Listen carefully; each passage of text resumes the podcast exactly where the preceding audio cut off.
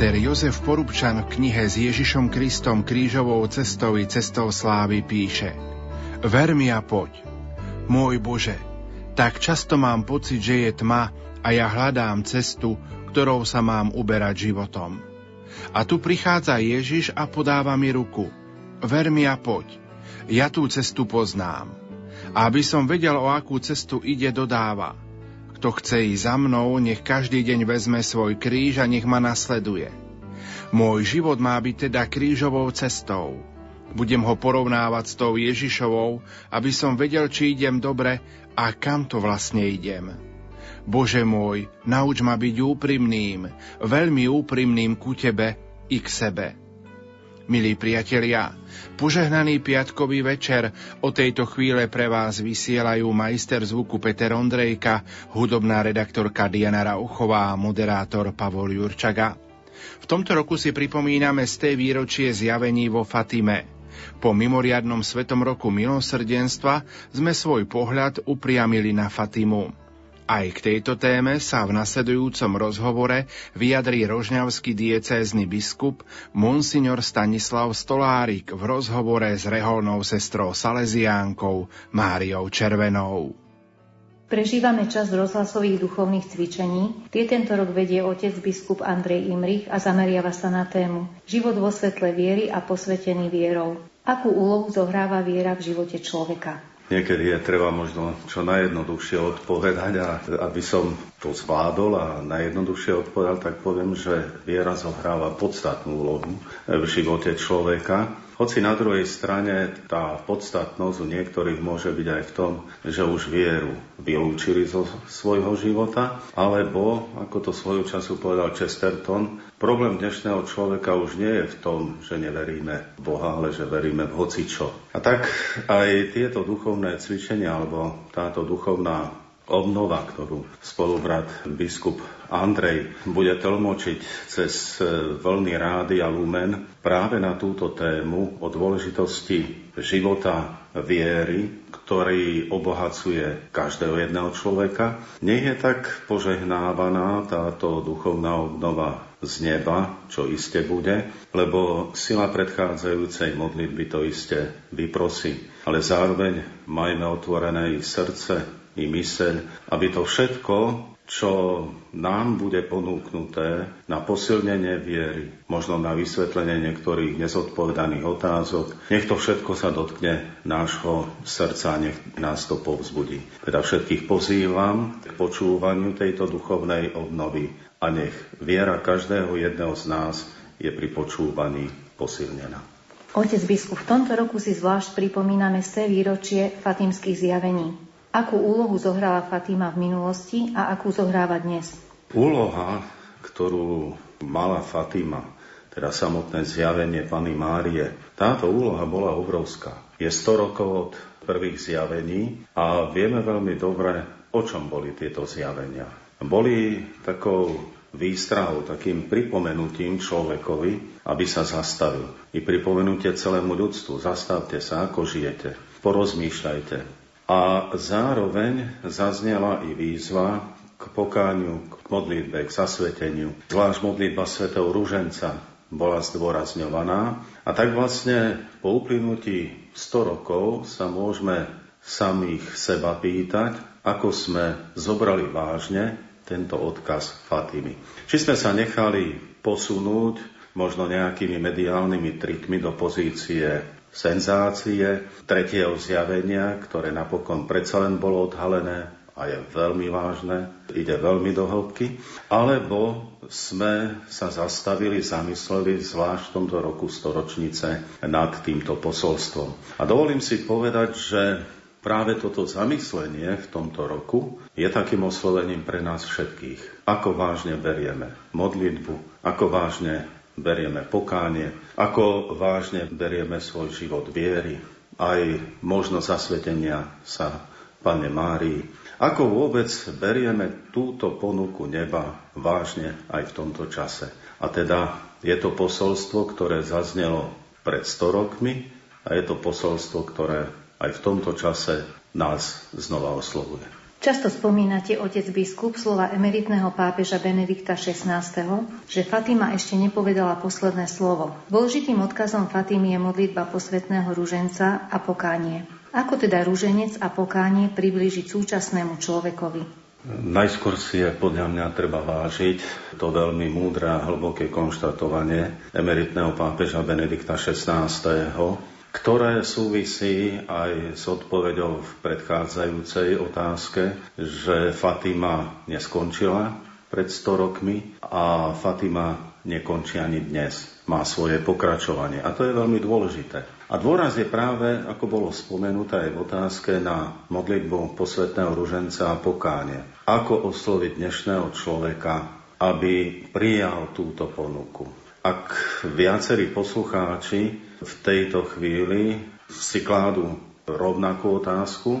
Možno niektorí budú odpovedať tak ako ja. Keď som videl svoju mamu, svojho otca, že sa modlia možno ešte ďalších príbuzných, že sa modlia svätý Rúženec, že pravidelne pristupujú k sviatostiam. Pravdepodobne nebolo treba veľa hovoriť, skôr nás povzbudili a išli sme podľa toho. A v rodine, kde je absencia modlitby aj vzťahu sviatosti pokánia aj možno k celkovému životu viery, tam je to oveľa náročnejšie, ale to neznamená, že to sa nedá zmeniť, že je to neprekonateľné. Nie, možno práve my všetci aj v tomto roku Fatimy si uvedomme, že sme pozvaní aj k tejto službe, vyprosovať túto milosť prijatia modlitby, prijatia pokánia, teda aj možno samotného obrátenia, pre všetkých tých, ktorí sú nám blízky cez rodinné putá, cez priateľské vzťahy, alebo aj pre neznámych ľudí, ktorí to potrebujú, pretože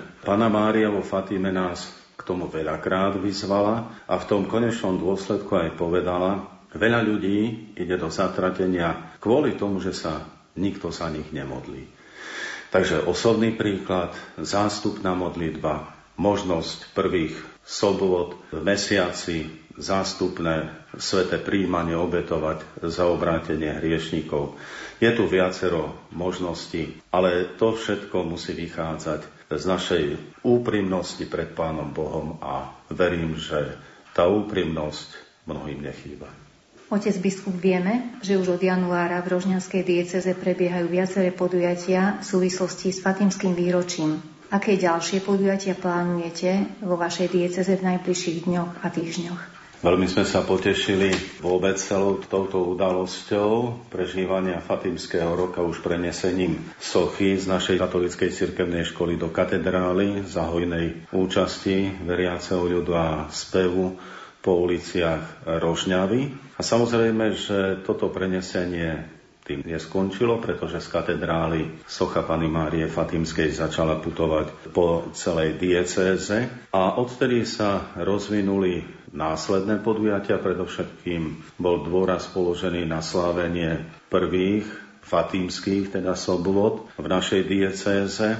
Na mnohých miestach už aj predtým ľudia sa modlievali. Fatimské soboty na niektoré miesta to došlo teraz aj tým, že dostali brožúru Fatimských sobot, ktorú stále máme a ponúkame, dávame k dispozícii. Mnohí ako z jazykovej oblasti slovenskej, tak i maďarskej sú veľmi vďační práve za to, že dostali takú normu, pretože možno nemali až takú možnosť sa doposiaľ stretnúť s takým usporiadaním Fatimskej soboty, Hovorím, tá možnosť iste tu bola. Ale nedostalo sa to všetkým ľuďom a tým, že to bolo distribuované na úrovni diecézy, tak to došlo do každej jednej farnosti a ku každému jednému človekovi. Takže tie Fatimské soboty a čo je pred nami, tak to je veľká udalosť, na ktorú pozývam všetkých poslucháčov Rádia Lumen z celého Slovenska a to je celodiecézna púť na 13. mája do Boľkoviec, to je pri Lučenci. Dnešní mladí to už si vedia veľmi rýchlo nájsť cez gps alebo vedia poradiť aj starším, takže nie je problém.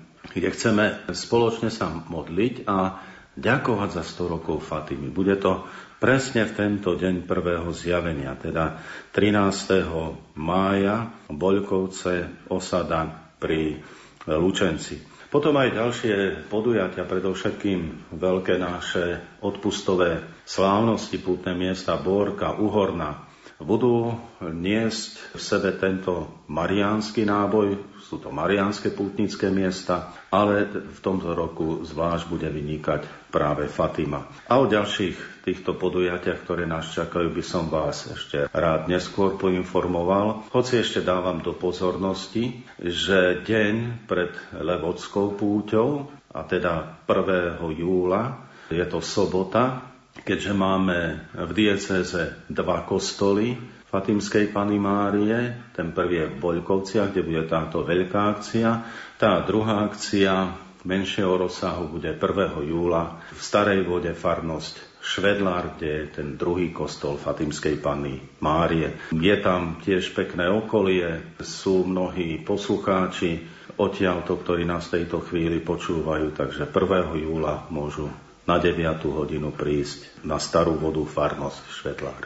Otec biskup, vieme, že po farnostiach Rožňavskej diecezy od januára teda putuje aj socha Fatimskej Pany Márie. S akými ohlasmi ste sa počas uplynulých týždňov stretli? Zatiaľ chvála Pánu Bohu s pozitívnymi ohlasmi a zvlášť tam, kde samotní kňazi priložili náležitý dôraz tejto udalosti a sprevádzajú aj s okolitými kňazmi celú túto slávnosť, celú túto udalosť príchodu a zotrvania Pany Márie v jednotlivých farnostiach, v jednotlivých kostoloch, aj potom samotné vyprevadenie. Sochy Pany Márie to modlitbové stretnutie, to stretnutie pri Pane Márii a darmo, tam, kde vstúpi Panna Mária a tam, kde nájde otvorené srdce, tam sa dejú zázraky.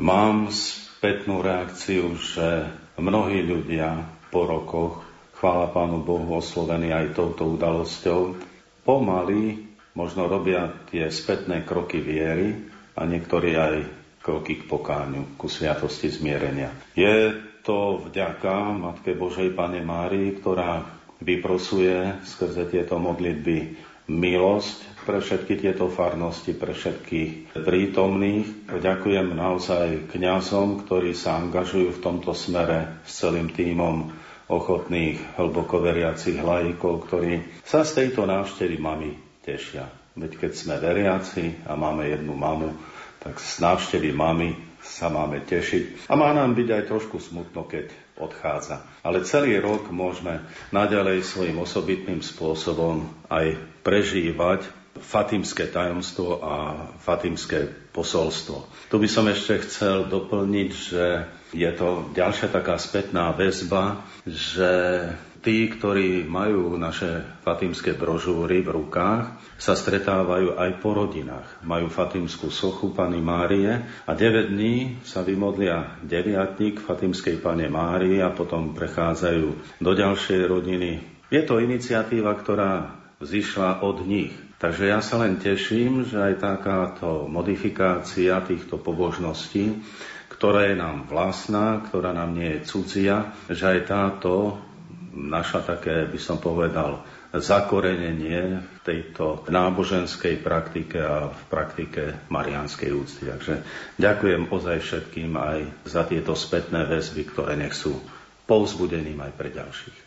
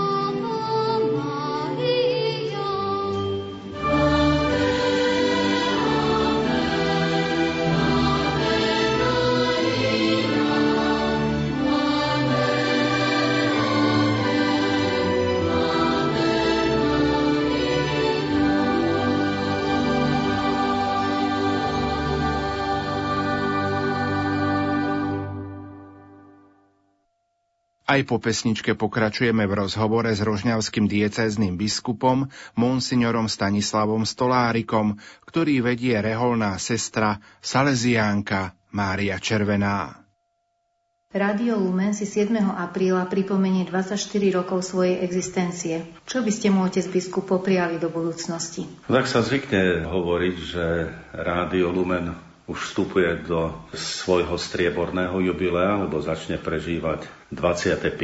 výročie svojho účinkovania, pôsobenia a nám je len treba ďakovať so všetkými poslucháčmi, so všetkými veriacimi. Pánu Bohu za tento veľký dar, za ochranu Pany Márie, takisto ochranu patrona Rádia Lumen, svätého Michala Archaniela. Viete, pretože veľakrát som sa stretol aj s tým, ako nielen veriaci, ale aj neveriaci, možno práve pre také aj ukľudňujúce programy, vysvetľujúce programy, programy, ktoré sa snažia vniesť spokoj do duši ľudí, do našich vzťahov. Mnohí ľudia si radi zapínajú toto rádio. A tak chcem len popriať, aby dobrý trend hľadania dobra duši, dobra ľudí pokračoval aj ďalej. Aby toto rádio malo svoje špecifikum, ponuky práve v tom, že nemusí kopírovať všeličo, čo je na iných staniciach, ale nech ponúka to, čo na iných staniciach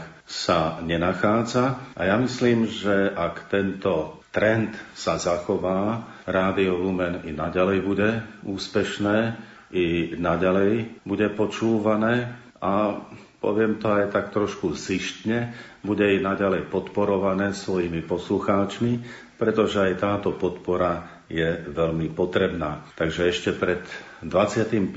výročím, teda dovršením 25. výročia Rádia Lumen, už teraz mu Prajem hojné Božie požehnanie, množstvo poslucháčov, spokojných poslucháčov, veľa takých oslovujúcich programov a hlavne programov, ktoré prinášajú pokoj do duší ľudí a do ľudských vzťahov. 6. mája budeme už po 13. krát putovať do Sanktuária Božieho milosrdenstva do Krakova.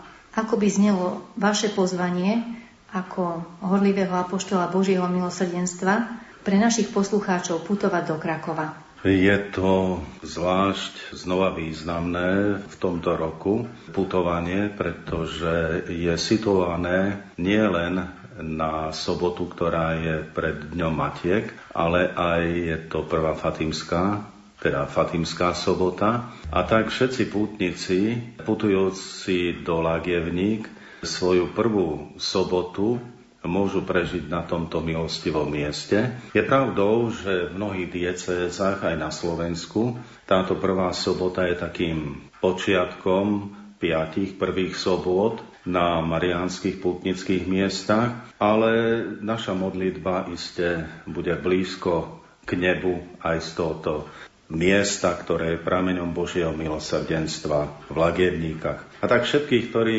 majú namierené do Lagevník aj v tomto roku veľmi srdečne povzbudzujem, pozývam, aby aj pri tomto pramene Božieho milosrdenstva si uvedomili, akým veľkým prejavom Božieho milosrdenstva a darom Božieho milosrdenstva je aj posolstvo s.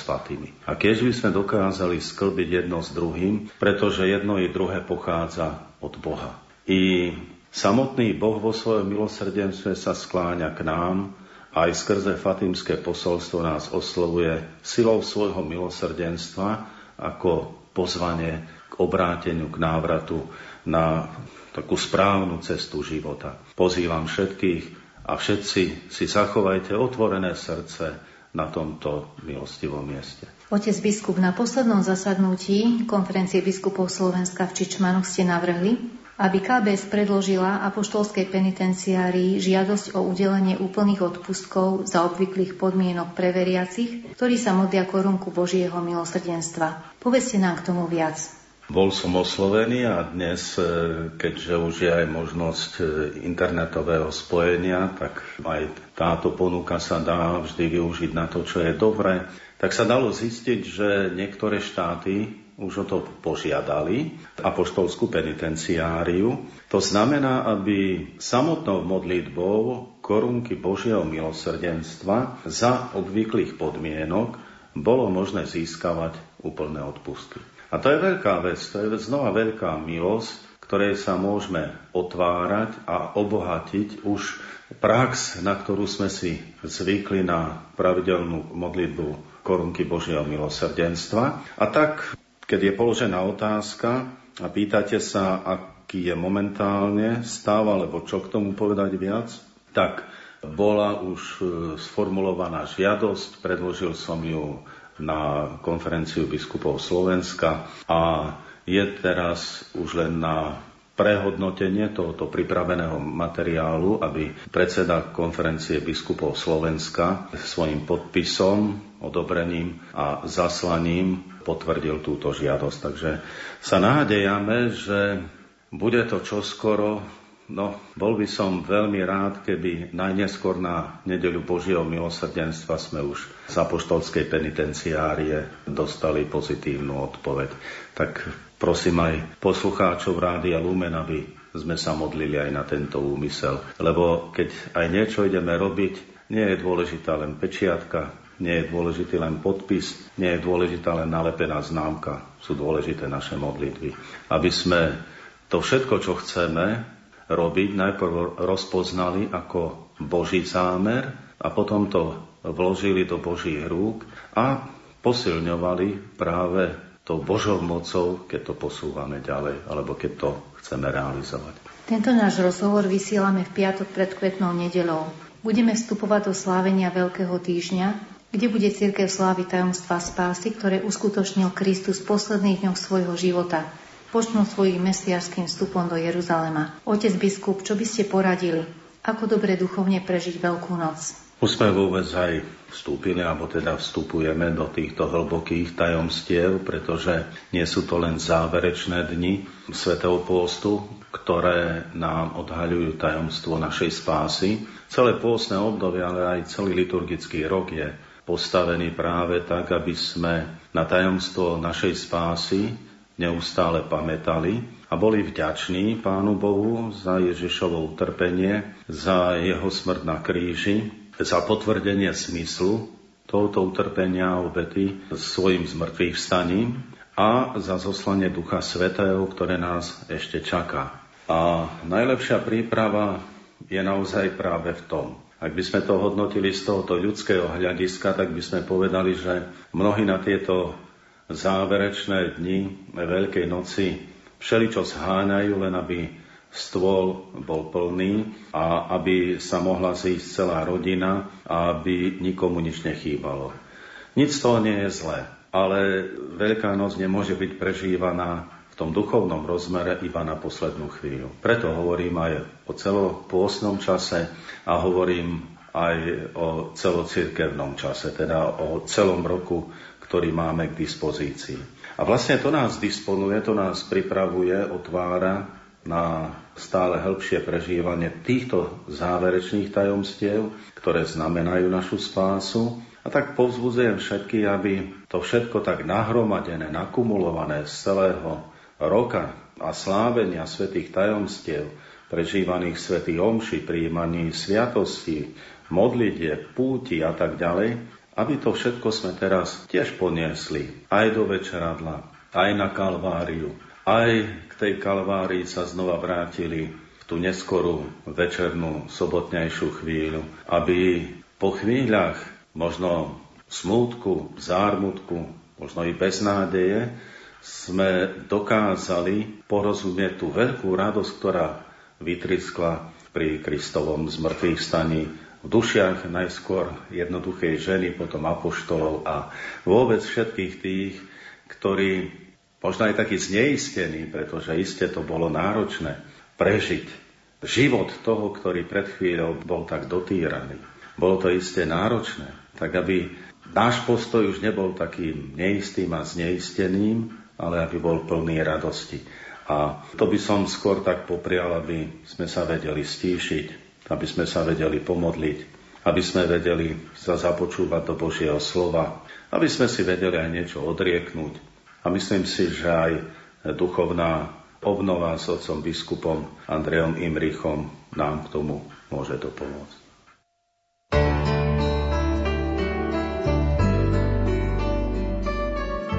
Tie naše kríže sú už raz stavané tak, že ich musíme nie spolu. A tak neradi to robíme, lebo on, ktorý si sám niesol kríž a ktorý mu len tak málo a tak nerád pritom pomohol človek, on je ochotný znovu a znovu brať naše kríže a pomáhať a pomáhať. Až raz pochopíme, že cez umieranie možno vojsť do nového života. Jedine tak, že sa vzájomne milujeme, Možno sa zhrozíme, ako sme sa mýlili, keď sme sa nazdávali, že sa nás kríže tých druhých netýkali. Milí poslucháči, myšlienkou pátra Jozefa Porubčana pokračujeme v ďalšej časti rozhlasových duchovných cvičení s otcom biskupom Monsignorom Andrejom Imrichom. Už o chvíľu prepojíme do rozhlasovej kaplnky svätého Michala Archaniela v Banskej Bystrici na eucharistickú adoráciu. Spieva z farnosti svätého Michala Archaniela Banská Bystrica Fončorda. Technicky spolupracuje Peter Ondrejka. V rozhlasovej kaplnke svätého Michala máme aj relikvie svätého Jána Pavla II. a blahoslavenej sestry Zdenky Šelingovej. Želáme vám ničím nerušené počúvanie. Poďte s nami, s vašimi myšlienkami. Rádio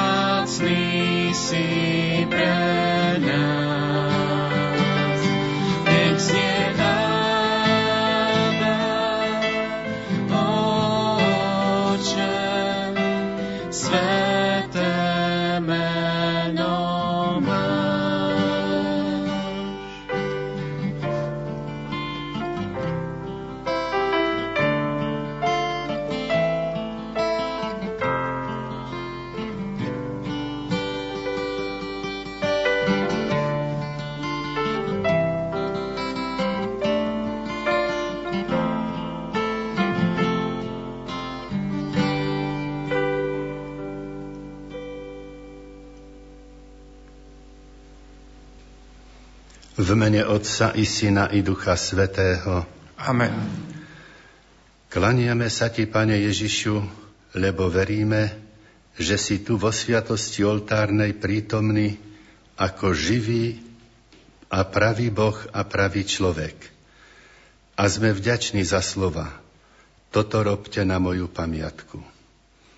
Obeta kríža je vďaka ním neustále prítomná medzi nami. Skláňame sa pred Tebou, ako sa sklonil stotník pod krížom a vo chvíli Tvojho posledného výdychu vyznal vieru. Toto bol naozaj Boží syn. Chceme uvažovať nad Tvojimi poslednými slovami na kríži. Chceme sa upevniť vo viere a chceme si pripomenúť Tvoje prísľuby a ďakovať za všetky dary, ktoré si nám zanechal. Tvoje slovo z kríža, Otče, odpust im, lebo nevedia, čo robia. Počúvajme slova evangelistu Lukáša. Ako ho viedli, chytili istého Šimona z Cyrény, ktorý sa vracal z poľa a položili naň kríž, aby ho niesol za Ježišom. Šiel za ním veľký zástup ľudu aj žien, ktoré nad ním kvílili a nariekali. Ježi sa k ním obrátil a povedal Céry Jeruzalemské, neplašte nado mnou, ale plačte sami nad sebou a nad svojimi deťmi. Lebo prichádzajú dni, keď povedia, blahoslavené neplodné loná, čo nerodili a prsia, čo nepridájali. Vtedy začnú hovoriť vrchom, padnite na nás a kopcom prikryte nás. Lebo keď toto robia so zeleným stromom, čo sa stane so suchým? Vedno s ním viedli na popravu ešte dvoch zločincov. Keď prišli na miesto, ktoré sa volá Lepka, ukrižovali jeho i zločincov, jedného zprava, druhého zľava. Ježiš povedal, Otče, odpust im, lebo nevedia, čo robia. Potom hodili los a rozdelili si jeho šaty. Ľud tam stál a díval sa. Poprední muži sa mu posmievali a vraveli. Iných zachraňoval, nech zachráni aj seba, ak je Boží Mesiáš, ten vyvolenec. Aj vojaci sa mu posmievali. Chodili k nemu, podávali mu ocot a hovorili – Zachrán sa, ak si židovský kráľ. Hlavnou témou tejto výpovede je odpustenie. Zakúsiť Božie odpustenie znamená zbaviť sa temnoty a bremena hriechu. Svetlo odpustenia sa nám dostáva i vtedy, keď zažijeme odpustenie zo strany ľudí. A my sa môžeme stať jeho nositeľmi, keď sme ochotní odpustiť svojim blížnym. Pane Ježišu, Ty si odpustil a ospravedlňoval si tých, ktorí číhali na Tvoj život a chceli ťa umlčať za každú cenu. Ospravedlňoval si tých, ktorí kričali ukrižuj ho, ktorí ťa bičovali, položili na tvoju svetú hlavu korunu strnia. Ospravedlňoval si tých, ktorí boli tri roky po tvojom boku, počúvali tvoje slova, boli svetkami zázrakov a užívali si tvoju priazeň. Ale keď nastali tvoje najťažšie chvíle, premohol ich strach. Ospravedlnil si aj Petra, ktorý tiež zlyhal. Chcel zomrieť spolu s tebou, no o krátky čas tvrdil, že ťa nepozná. Bol si ochotný odpustiť dokonca Judášovi. Vo chvíli ukrutného utrpenia si ospravedlnil nielen tých, ktorí sa priamo angažovali pri tvojom bolestnom konci. Doslov, odpust im, lebo nevedia, čo robia, si nezahrnul len túto skupinu ľudí. Zahrnul si do nich celé hriešne ľudstvo. Myslel si na nás všetkých, aj na mňa. Nezvolával si tresty na hriešníkov, ale prosil si aj za nás slovami, nevedia, čo robia.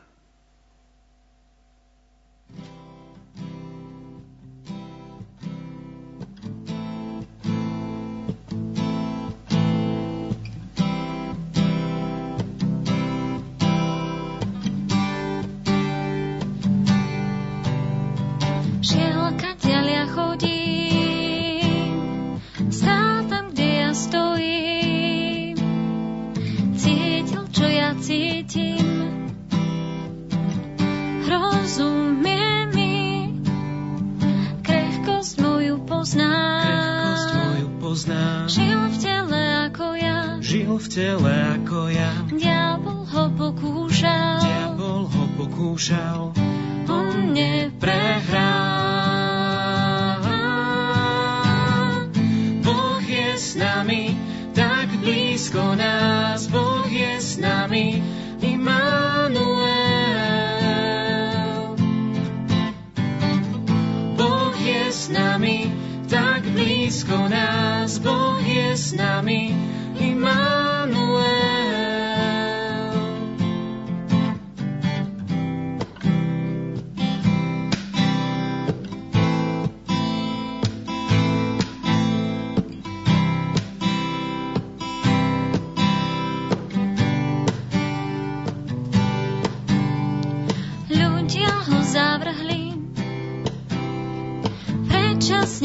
Súdili, trpel to neprávom. Odpúšťa nám, trápil sa nado mnou, Trápil sa nado mnou, zaplatil za hriech môj, zaplatil za hriech môj, zomrel na miesto mňa. zomrel na miesto mňa a ja smiem žiť.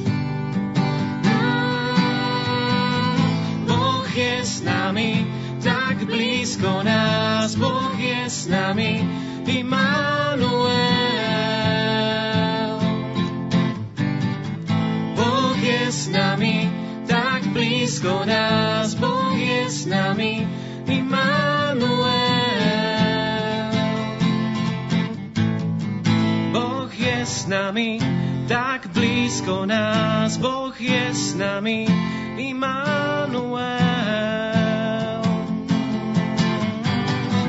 Boh je s nami, tak blízko nás, Boh je s nami,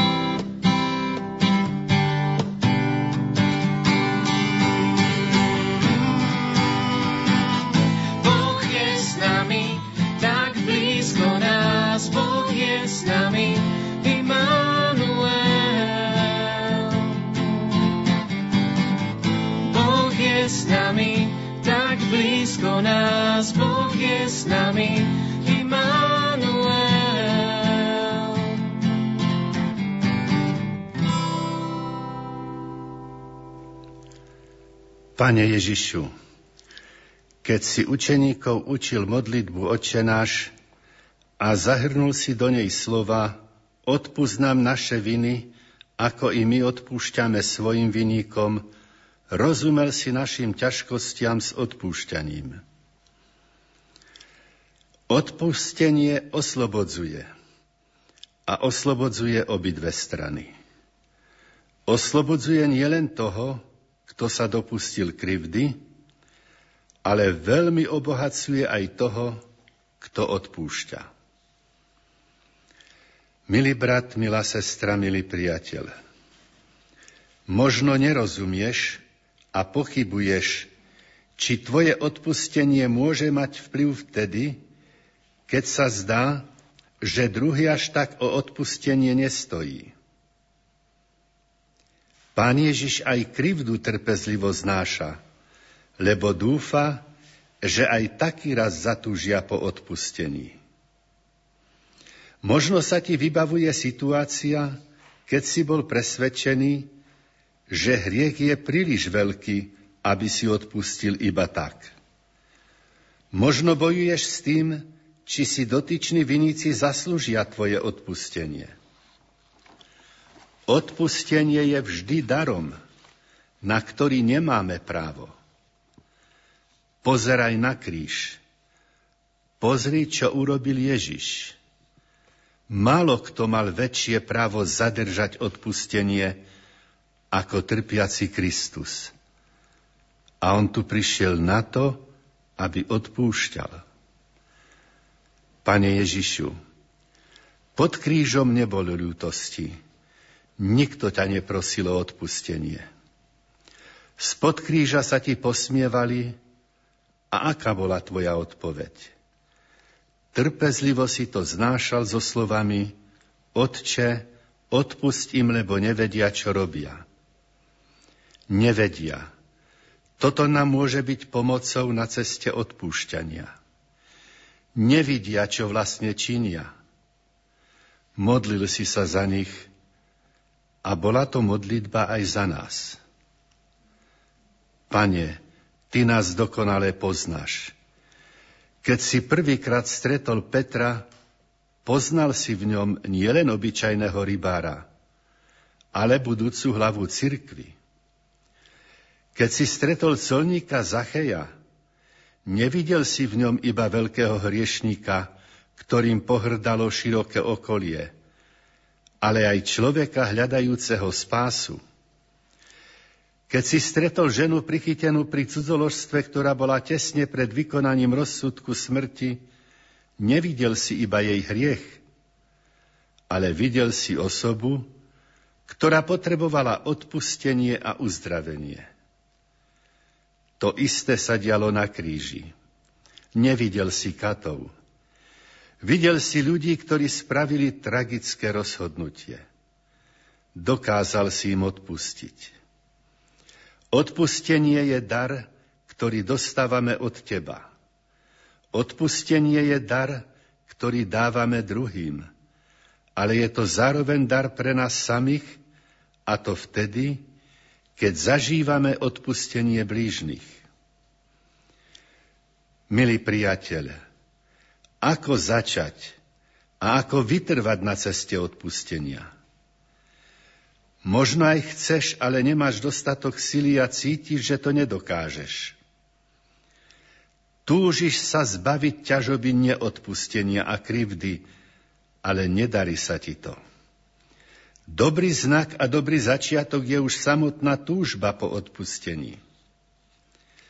Skutočné odpustenie je dar od Boha.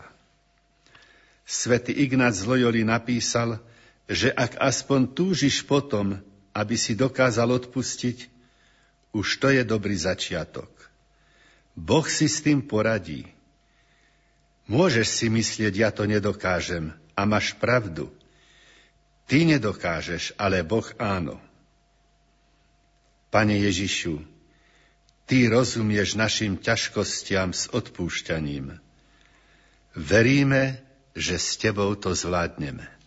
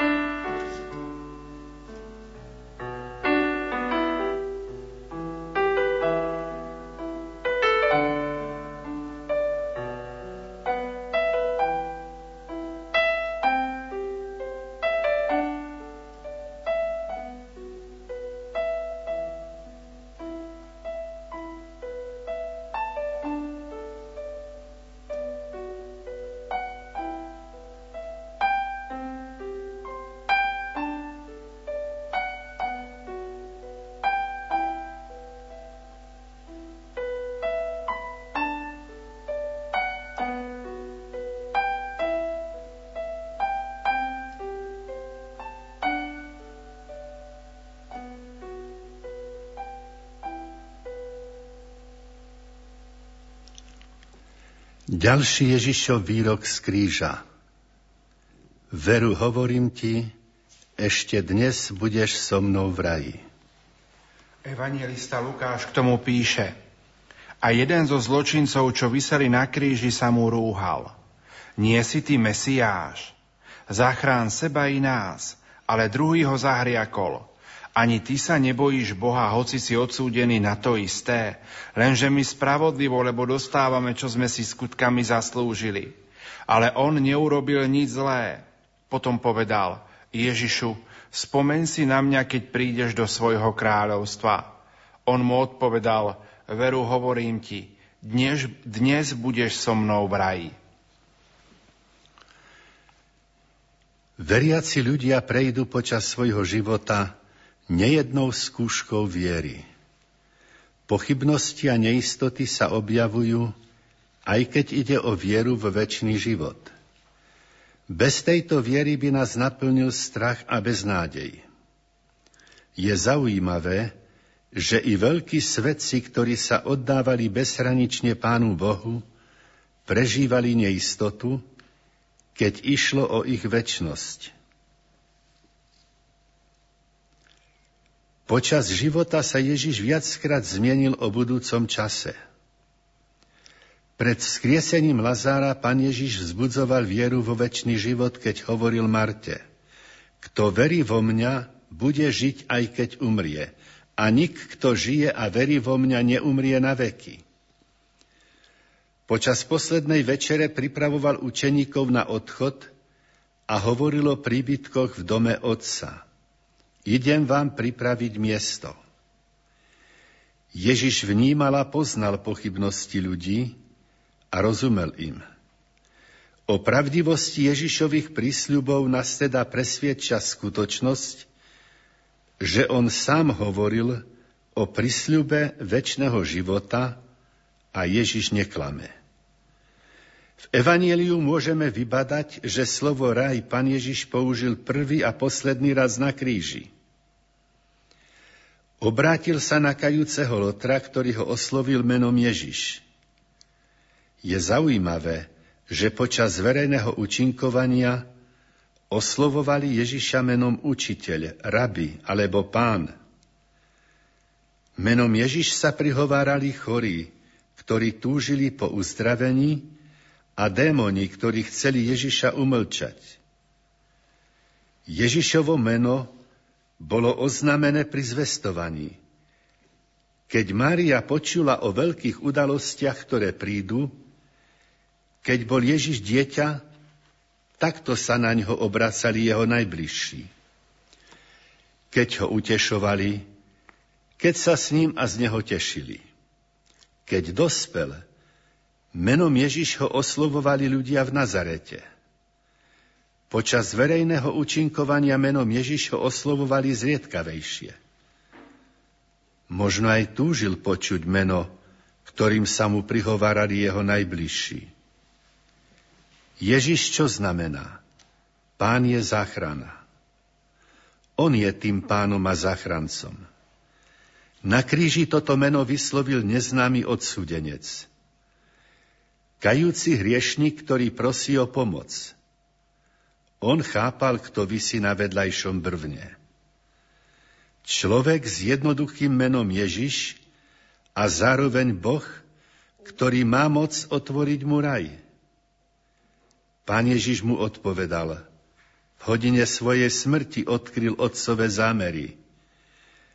Kajúcemu zločincovi a nám všetkým hovorilo budúcnosti vo väčšnosti. Prísľub neba dostal človek, ktorý neprežil čestný život. V poslednej chvíli sa mu dostalo odpustenia. Chceme veriť Ježišovmu slovu. Jeho slovo sa ukázalo ako silné, pravdivé na veľkonočnú nedeľu. Vtedy Ježiš nielen hovoril, ale už ukázal, čo nás čaká. Na veľkonočnú nedelu nám ukázal budúcnosť, ktorú pre nás pripravil Boh.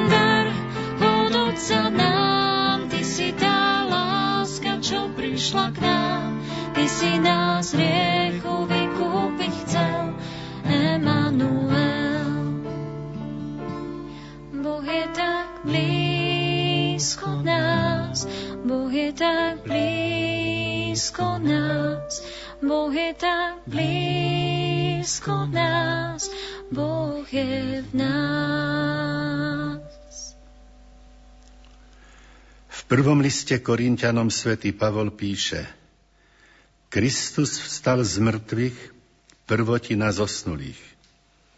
Čo to znamená? Židia dávali prvotiny z úrody ako obetu.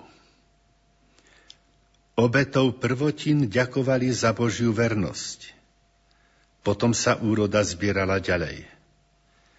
Svetý Pavol hovoril o prvotine, aby zvýraznil dôležitosť mŕtvych vstania. Prvý z mŕtvych vstalý je Kristus. On už neumiera. Za ním nasledujú všetci, čo v Neho veria. Pane Ježišu, keď sa s Tebou stretávali obyvatelia Palestíny, stretávali sa s Božím kráľovstvom. Keď ťa stretávali chorí, dosiahli uzdravenie. Hluchy začali počuť, chromy chodiť, slepy vidieť, zuboženým bolo ohlasené evanelium, dobrá zväzť. Hriešnikom si odpustil hriechy. Stretnutie s tebou bolo stretnutím s Božím kráľovstvom. Stretnutie po zmrtvých vstaní ukázalo Boží plán v plnosti. Pre nás je pripravený väčší život. Poznáme Tvoje slovo o živote po smrti. Vieme o Tvojom zmrtvých vstaní a veríme, že náš vzťah s Tebou sa uchová. Vstúpil si do vzťahu s nami, keď si nás povolal k bytiu a neukončí ho ani smrť, ba naopak, vtedy sa naplní. Svetý Pavol v liste, v liste Rimanom nás ubezpečuje. Nič na tomto svete, ani smrť nás neodlučia od Božej lásky. Pane, modlíme sa za to, aby sme sa raz ocitli v prisľubenom raji. našu vieru vo väčší život, stretnutie s našimi zomrelými príbuznými, stretnutie s Tebou, upevňujú Tvoje slova, Tvoje zmrtvých vstanie a náš vzťah s Tebou, ktorý sa v tomto živote snažíme udržiavať živý. Veríme, že raz sa o tom presvedčíme ako ten kajúci lotor. Pane Ježišu, Ty rozumieš našim pochybnostiam a obavám o väčší život. Veríme, že s Tebou to zvládneme.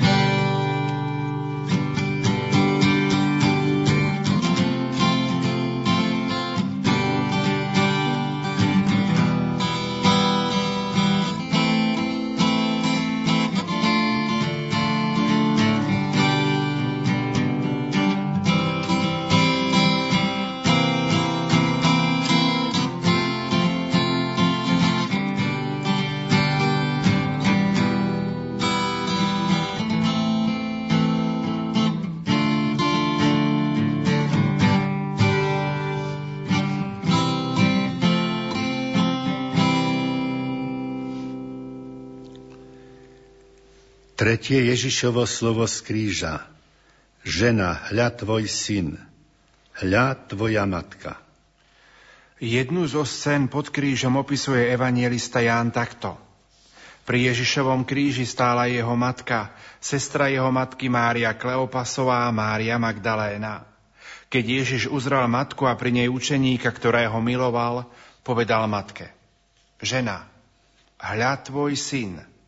Potom povedal učeníkovi, hľa tvoja matka. A od tej hodiny si ju učeník vzal k sebe. Pana Mária bola človek, my veriaci k nej máme blízko dvomi spôsobmi. Niektorí jej dávajú čest predovšetkým ako najsvetejšej matke, kráľovnej neba i zeme, ktorá za nás oroduje v nebi. My sa však môžeme pristaviť pri vnímaní Márie ako dievčiny z Nazaretu. To je ten druhý spôsob vnímania Pany Márie. Máriu si Boh vybral ako mladú dievčinu, keď jej archaniel Gabriel zvestoval veľké veci. Niekedy je Panna Mária idealizovaná, aké to bolo prekrásne, keď bola vyvolená za matku Božieho syna – hoci Mária prežila požehnaný život, nesmieme zabudnúť, že bola žena z mesa a kosti a v živote pocítila aj ťažobu a neistotu. Začalo sa to pri zvestovaní. Počula od aniela, že počne a porodí syna, spýtala sa aniela. Ako sa to stane, veď ja muža nepoznám. Prvé zachytené slova pani Márie nesú v sebe akúsi nejasnosť. Pravdepodobne jasnejšie chvíle nemala ani vtedy, keď jej syn začal verejne účinkovať. Kto vie, či dovtedy, kým Ježiš nezačal konať zázraky, Mária zažila nejaké hlboké, duchovné zážitky, alebo sa mohla držať iba slov Gabriela. Božia Matka Mária, ak by sme si chceli predstaviť, čo si prežila so svojím synom, začneme udalosťou zvestovania. Bola to skúška, pri ktorej si povedala Nech sa mi stane podľa Tvojho slova. Bol to Tvoj súhlas Božiemu plánu spásy. Tebe bol zverený Boží syn – Ty si sa o ňoho starala, vychovávala ho, zažila si neistotu, keď opúšťal Nazaret, dozvedala si sa správy, ktoré prichádzali po začiatku verejného účinkovania tvojho syna. Najťažšie chvíle boli pri pete kríža. Tam si počula slova, ktorými ti zverila poštola a v zapeti ťa tvoj syn zverila poštolovi. Žena, hľa tvoj syn, hľa tvoja matka. Tým ti zveril i nás všetkých. Vo chvíľach neistot sa chceme utiekať k tebe. Keď sme bezradní, staraj sa o nás, ako si sa starala o svojho syna, keď bol dieťa. Na začiatku si mu pomáhala ty. Na kríži ti pomáhal on, nechcel ťa nechať osamotenú zveril tvoj ďalší život do rúk apoštola Jána. Nebeská Matka, obraciame sa na Teba ako na kráľovnú neba a zároveň ako na Máriu z Nazaretu. Nemala si ľahký život a vedela si, čo je to neistota. Vedela si, čo je utrpenie a vedela si, čo znamená láska a starostlivosť syna. Obraciame sa na Teba ako na tú, ktorá pozná každého z nás, veď sme ti boli zverení pod krížom a prijala si nás za svojich. Pane Ježišu, utiekame sa k Tvojej matke a veríme v jej mocné orodovanie. Sme vďační za tento dar z kríža.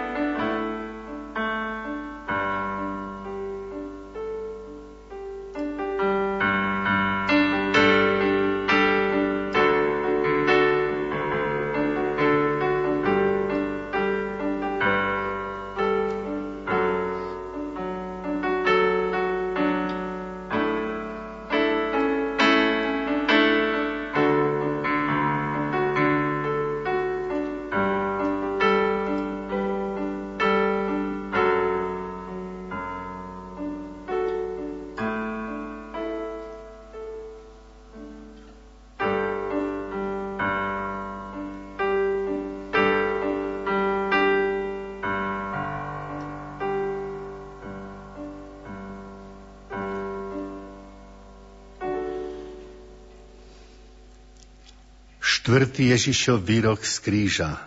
Bože môj, Bože môj, prečo si ma opustil? Evangelista Marek zapísal posledné chvíle pána Ježiša na kríži takto. Keď bolo 12 hodín, nastala tma po celej zemi až do 3. hodiny popoludní. O 3. hodine zvolal Ježiš mocným hlasom Heloi, Heloi, lema sabaktány čo v preklade znamená Bože môj, Bože môj, prečo si ma opustil? Keď to počuli niektorí z okolostojacích vraveli, pozrite, volá Eliáša. Kto si odbehol, naplnil špongiu octom, ju na trstinu, dával mu piť a hovoril, počkajte, uvidíme, či ho Eliáš príde sňať. Ale Ježiš zvolal mocným hlasom a vydýchol – Chrámová opona sa roztrhla vo dvoje od vrchu až do spodku. Keď stotník, čo stál naproti nemu, videl, ako vykríkol a skonal, povedal, tento človek bol naozaj Boží syn. Čo znamenali tieto Ježišové slova? Boli to azda slova pochybnosti? Opustil ho azda ten, ktorého oslovoval Abba, Otče? Stratil na kríži nádej. Boli to slova zúfalstva. Výklad tohto textu hovorí niečo iné. Ježišové slova nevyjadrujú opustenosť, ale poukazujú na nádej vkladanú v Boha. Tento výklad bol známy každému dospelému Židovi. Žalm 22. sa začína slovami Bože môj, Bože môj, prečo si ma opustil? Ktoré sa javia ako vyjadrenie opustenosti. Žalm však pokračuje slovami, ktoré sú vypočutím volania žalmistu. Pokračuje žalm, veď on nepohrda ani neopovrhuje nešťastným chudákom, ani svoju tvár neodvracia od neho. lež vyslyši ho, keď volá k nemu. Podľa tejto interpretácie pán Ježiš síce použil iba časť žalmu, no myslel naň v celosti. Poslúžil si časťou žalmu, aby vyjadril dôveru svojmu otcovi. Je aj iná možnosť a núka sa i druhá interpretácia. Ježiš sa naozaj cítil opustený. Samozrejme, že si nezúfal a v ťažkých chvíľach nepochyboval o otcovej existencii. Prežíval chvíle, ako by Boha nebolo. Necítil jeho blízkosť. Slovami žalmu sa obrátil na otca, to znamená, že vzťah s ním nebol narušený. Vnímame, že je tu rozdiel medzi presvedčením, že Boha niet a pocitom, ako by ho nebolo. To druhé sa neraz v duchovnom živote stáva. Verím, že Boh jestvuje, ale ako si necítim jeho blízkosť. Vtedy sa pýtame, Bože, kde si? Keď Ježiš na kríži použil slova žalmu, dal nám povzbudenie, aby sme obstali vo chvíľach, keď prežijeme podobnú duchovnú úzkosť. Chvíle na kríži keď bol zavrhnutý a opustený najbližšími priateľmi, hľadal potechu otca. Ide k nemu a prežíva najťažšiu ľudskú samotu, akú môže človek zažívať. Pane Ježišu, na kríži si nezúfal. Vo chvíľach ťažkého utrpenia, keď si bol opustený svojimi priateľmi, tvárou v tvár smrti si prežíval najťažšie chvíle, v ktorých si hľadal útočište u svojho otca. Vieme, že rozumieš nielen nášmu fyzickému utrpeniu, ale tiež i duchovnej opustenosti. Bol si nám podobný vo všetkom okrem hriechu a zažíval si to isté, čo my. Keď prežívame duchovné zápasy, modlíme sa, ale bojujeme s, pochyb- s pochybnosťami keď sme pokúšaní myšlienkami beznadeje, pamätajme, že v modlitbe sa spájame s tým, ktorý prežil ťažké chvíle opustenosti na kríži. Pane Ježišu, Ty rozumieš pocitom duchovnej samoty, buď našou posilou. S Tebou to zvládneme.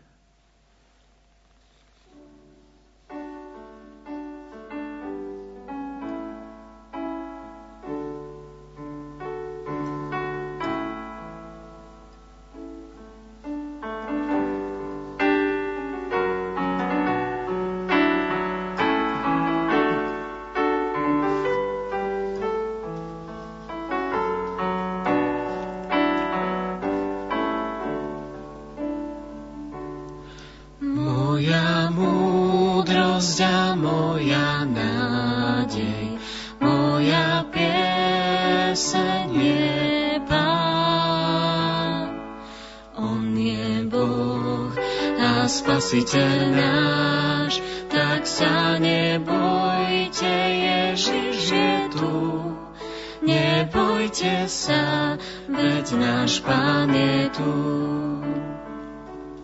Moja múdrosť a moja nádej, moja pieseň neba. On je Boh a Spasiteľ náš, tak sa nebojte, Ježiš je tu. Veď náš Pán je tu. Moja múdrosť a moja nádej, moja pieseň je Pán. On je Boh a Spasiteľ náš, tak sa nebojte Ježiše. Nebojte sa, veď náš Pán je tu.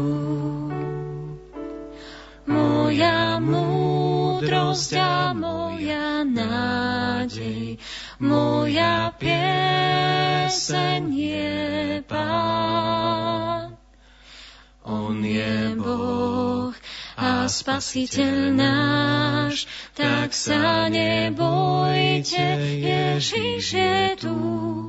Nebojte sa, veď náš Pán je tu.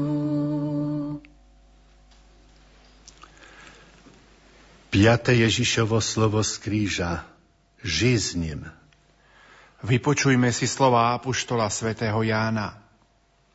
Potom Ježiš vo vedomí, že už je všetko dokonané, povedal, aby sa splnilo písmo. Ži s ním. Bola tam nádoba plná octu, nastokli teda na izop špongiu naplnenú octom a podali mu ju k ústam. Niekedy sa môže zrodiť pochybnosť o tom, nakoľko reálne mohol Boží syn pociťovať ťažobu ľudského života a ľudského utrpenia. Teoreticky bol síce človek, ale zároveň bol Boh. Mohol teda reálne zažiť to, čo my? Musíme si tu niečo vyjasniť. Ježiš sa narodil, žil a zomrel. Dieťa s menom Ježiš prišlo na svet presne také bezbranné, ako každé iné novonarodené dieťa. Ježiš bol v detstve závislý od svojich rodičov. Potreboval opateru, potreboval jedlo, nosili ho na rukách. Ako chlapec rastol v nazareckom prostredí, archeologické nálezy poukazujú na to, že v tom čase tam žilo 200-300 obyvateľov. V detstve si neraz rozbil kolena na kamenistej zemi. Mal škrabance a jazvy ako každé dieťa. Ježiš mal také telo ako my. Znamená to, že jedol ako my, pil ako my, spal ako my. Rastol a dospieval so všetkým, čo s tým súvisí. Ježiš mal telo, zažíval všetko, čo súvisí s ľudským telom. Vedel, čo je hlad a na kríži, čo je smet. Vieme o tom, že občas býval unavený. V jednom úryvku Evanielia sa spomína, že spal na loďke počas plavby po Genezareckom jazere. Bolesť, ktorú zakúsil pri mučení a pri ukrižovaní, zažil naplno. Odsúdený na smrť na kríži bol pribitý zväčša cez zapestia. V strede zvislého brvna sa niekedy nachádzalo akoby malé sedenie, inokedy bola používaná podložka pod nohy. Nie preto, aby sa uľavilo odsúdenému, ale aby sa predlžila agonia. Obete ukrižovania zomierali na vykrvácanie alebo skôr na udusenie, pretože celá váha tela sa prenášala na srdce a pľúca. Keďže sa odsúdenci mohli oprieť o nohy, agónia umierania trvala dlhšie. Na horúcom slnku Ježiš vyprahol, žíznil. Mal totiž skutočné ľudské telo. Pane Ježišu, po zmrtvých vstaní si ukázal znaky svojho umúčenia. Apoštola Tomáša si vyzval, aby sa dotkol tvojich rán a nebol neveriaci, ale veriaci. Vieme, že keď sa v utrpení utiekame k Tebe, nemodlíme sa k bytosti, ktorá je vzdialená od tohto sveta a od nášho života. Znaky utrpenia ukazujú, že si poznal detaily ľudského života vo všetkých jeho podobách. Nebol si uchranený ani od nepríjemnej podoby ľudského života, od utrpenia a smrti. Obraciame sa na Teba, pretože poznáš našu realitu, miluješ nás a zakúsil si to, čo skúsujeme my. Ty chceš, aby sme sa k Tebe modlili, túžiš po vzťahu s nami. Tvoja túžba po nás sa dá vyjadriť Tvojim piatým slovom na kríži. Žij s ním.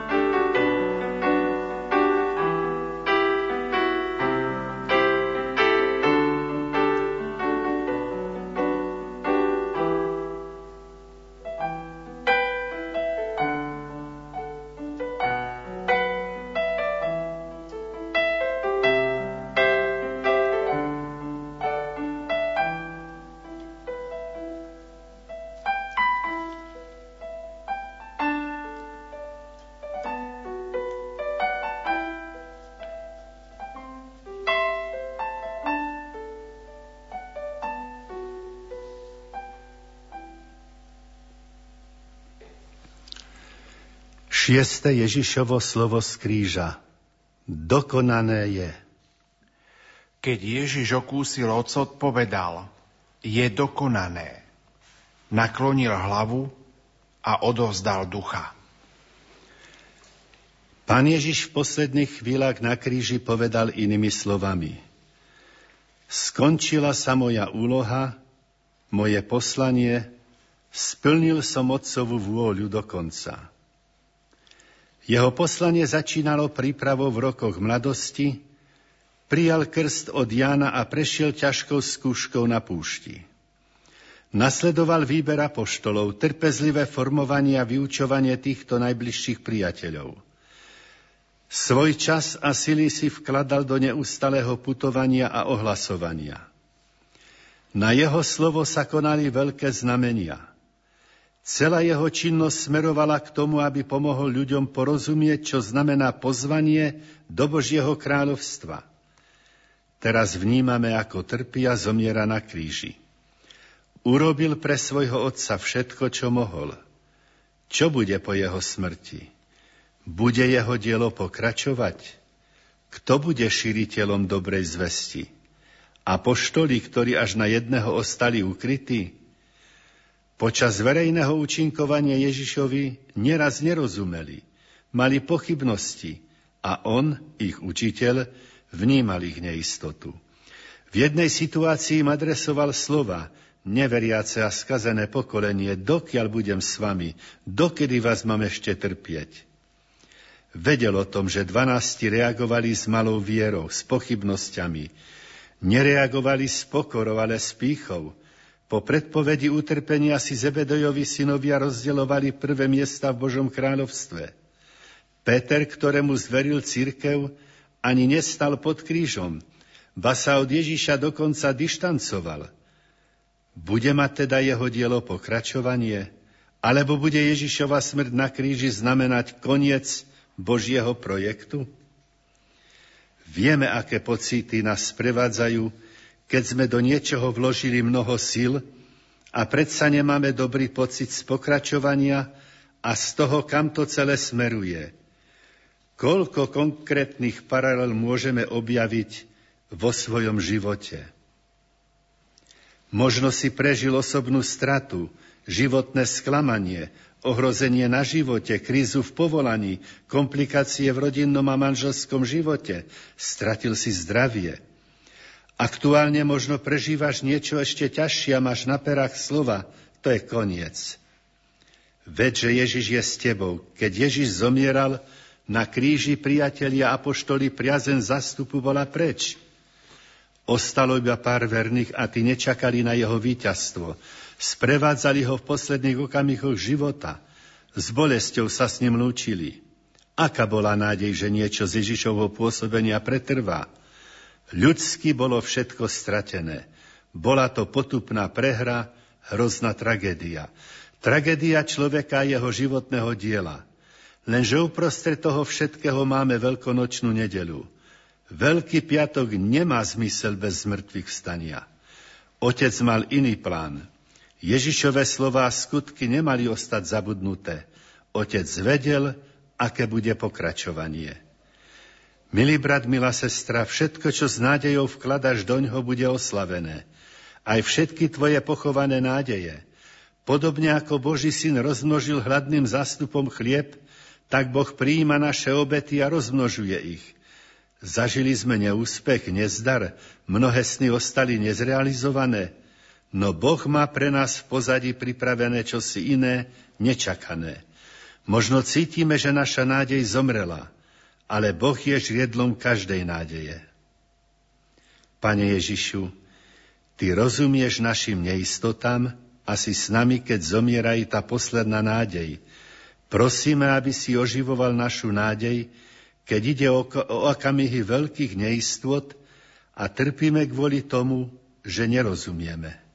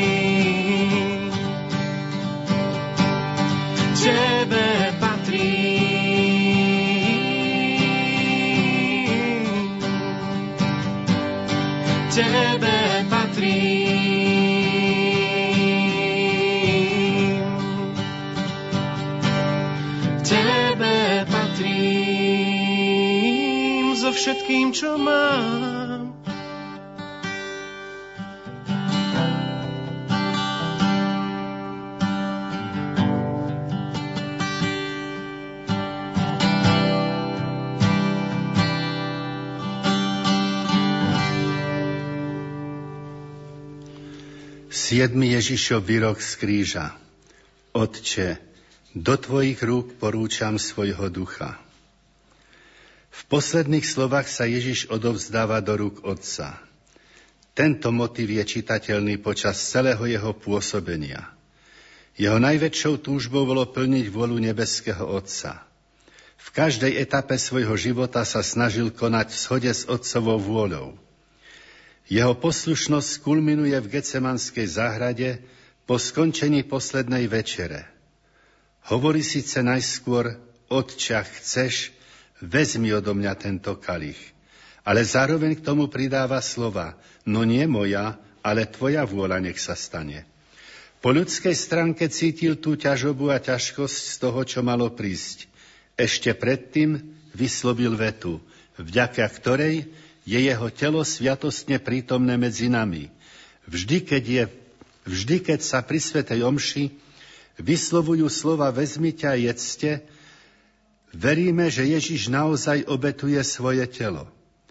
Ale pohľadom, že obetoval svoje telo, môžeme pozerať na celý jeho život, keď chodil po miestach vtedajšej Palestíny, keď prechádzal dedinami a mestečkami, dával sa ľuďom, počúval ich, uzdravoval a učil. Obetoval sa pre nich svojim verejným účinkovaním. Na kríži sa obetoval úplne. Do tvojich rúk porúčam svojho ducha. najväčšia obeta, akú kedy svet videl. Obetoval svoje telo a dušu. Ježiš sa dal celý. Bratia a sestry, aj my sme k tomu povolaní. Úplne sa oddať Bohu. Čo to znamená? Stručne a jednoducho povedané, zachovávať Božie prikázania a žiť zbožne. Môžeme pritom naraziť na dva typy komplikácií. Oddať sa Bohu znamená nič pred ním neskrývať. Často sa stáva, že čas svojho života, niektorú oblasť svojho života držíme v istej vzdialenosti od Boha. Zlozvyky, egoizmus, moc, potreba bez miery hromadiť hmotné dobrá. Všeobecne žijeme dobre, ale čas života pred Bohom skrývame. Nechávame si pre seba dávame najavo, Bože, hoci, hoci, čo sa vz, Bože, hoci čoho sa vzdám, hoci čo si zober, ale toto mi prosím nechaj. Druhým kameňom úrazu býva budúcnosť. Oddanie sa Bohu znamená prijatie budúcnosti v dôvere voči Bohu. Prijať spokojom, čo Boh pre nás pripravil v budúcnosti. Nemusíme tušiť, čo to bude. Nemusíme tomu rozumieť Môžeme sa budúcnosti obávať, ale sme povolaní prijať budúcnosť, ako to urobil Ježiš. Čo sa stane, keď to príjmeme, nevieme. Ježiš nám rozumie, že keď sa oddávame z dôverov do otcových rúk, netušíme, aká budúcnosť príde. Čo sa zrodí z našej obety. Avšak čím viac sa dávame do Božích rúk, tým je plnší náš život. Pane Ježišu, Tvoj život je otvorenou knihou, v ktorej čítame, aký bol tvoj vzťah s nebeským Otcom. Tento vzťah, si posilň, tento vzťah ťa posilňoval v ťažkých chvíľach na kríži. Do ničoho ľudského si vtedy nemohol vkladať svoju nádej. Všetko si odovzdal do rúk Otca, ktorý pre teba pre nás všetkých pripravil veľkonočné ráno. Svoj terajší život, svoju budúcnosť sa chceme učiť vkladať do tvojich rúk ako sa zvykne ľudovo hovorievať. Porúčeno Pánu Bohu. Týmito slovami nechceme dávať najavo ľudskú rezignáciu, ale nádej a vieru, že všetko, čo odovzdávame Tebe, sa nestratí a Ty nás v ničom nenecháš samých. V našom životnom smerovaní k veľkonočnému ránu chceme vyjadriť pevné rozhodnutie. Pane, porúčame sa do Tvojich rúk. Amen. Ctíme túto sviatoslavnú, zbožne skloňme kolena, bohoslužbu starodávnu, nahrad nová vznešená. Pomôž zmyslom, ktoré slabnú, viera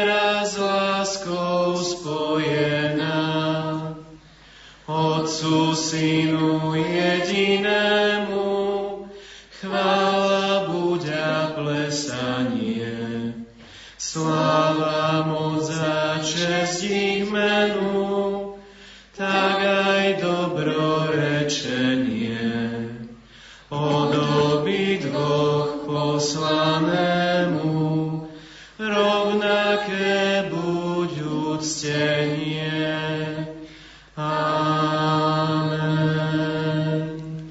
Z neba si im dal chlieb, ktorý má v sebe všetkú slásť. Modlíme sa. Pane Ježišu, vo vznešenej oltárnej sviatosti zanechal si nám pamiatku svojho mučenia a zmrtvých vstania. Prosíme ťa, pomáhaj nám uctievať tajomstvo Tvojho tela a krvi s takou vierou a láskou, aby sme vždy pociťovali účinky Tvojho vykupiteľského diela, lebo Ty žiješ a kráľuješ na veky vekov. Amen.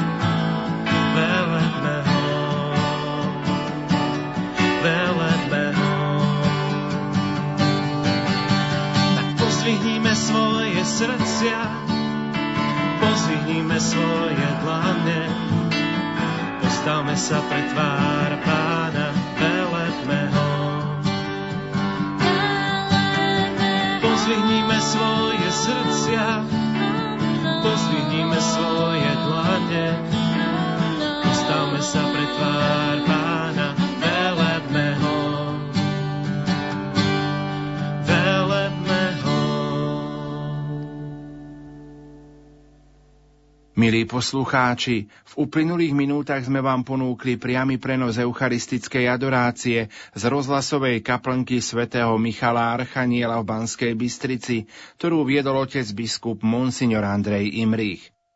V rámci adorácie spievala mláde z farnosti Banská Bystrica Fončorda.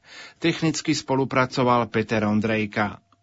Vydavateľstvo Dobrá kniha v Trnave ponúka veriacim, ktorí majú záujem duchovne plnšie prežívať pôstnu dobu publikáciu venovanú Ježišovým výrokom s názvom Sedem posledných slov.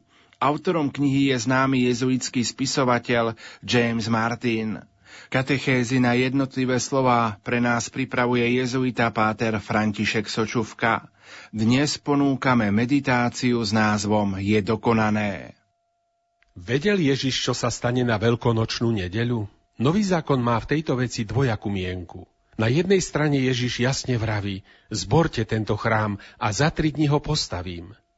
V evanieliách viackrát predpovedá svoje zmrtvých stanie.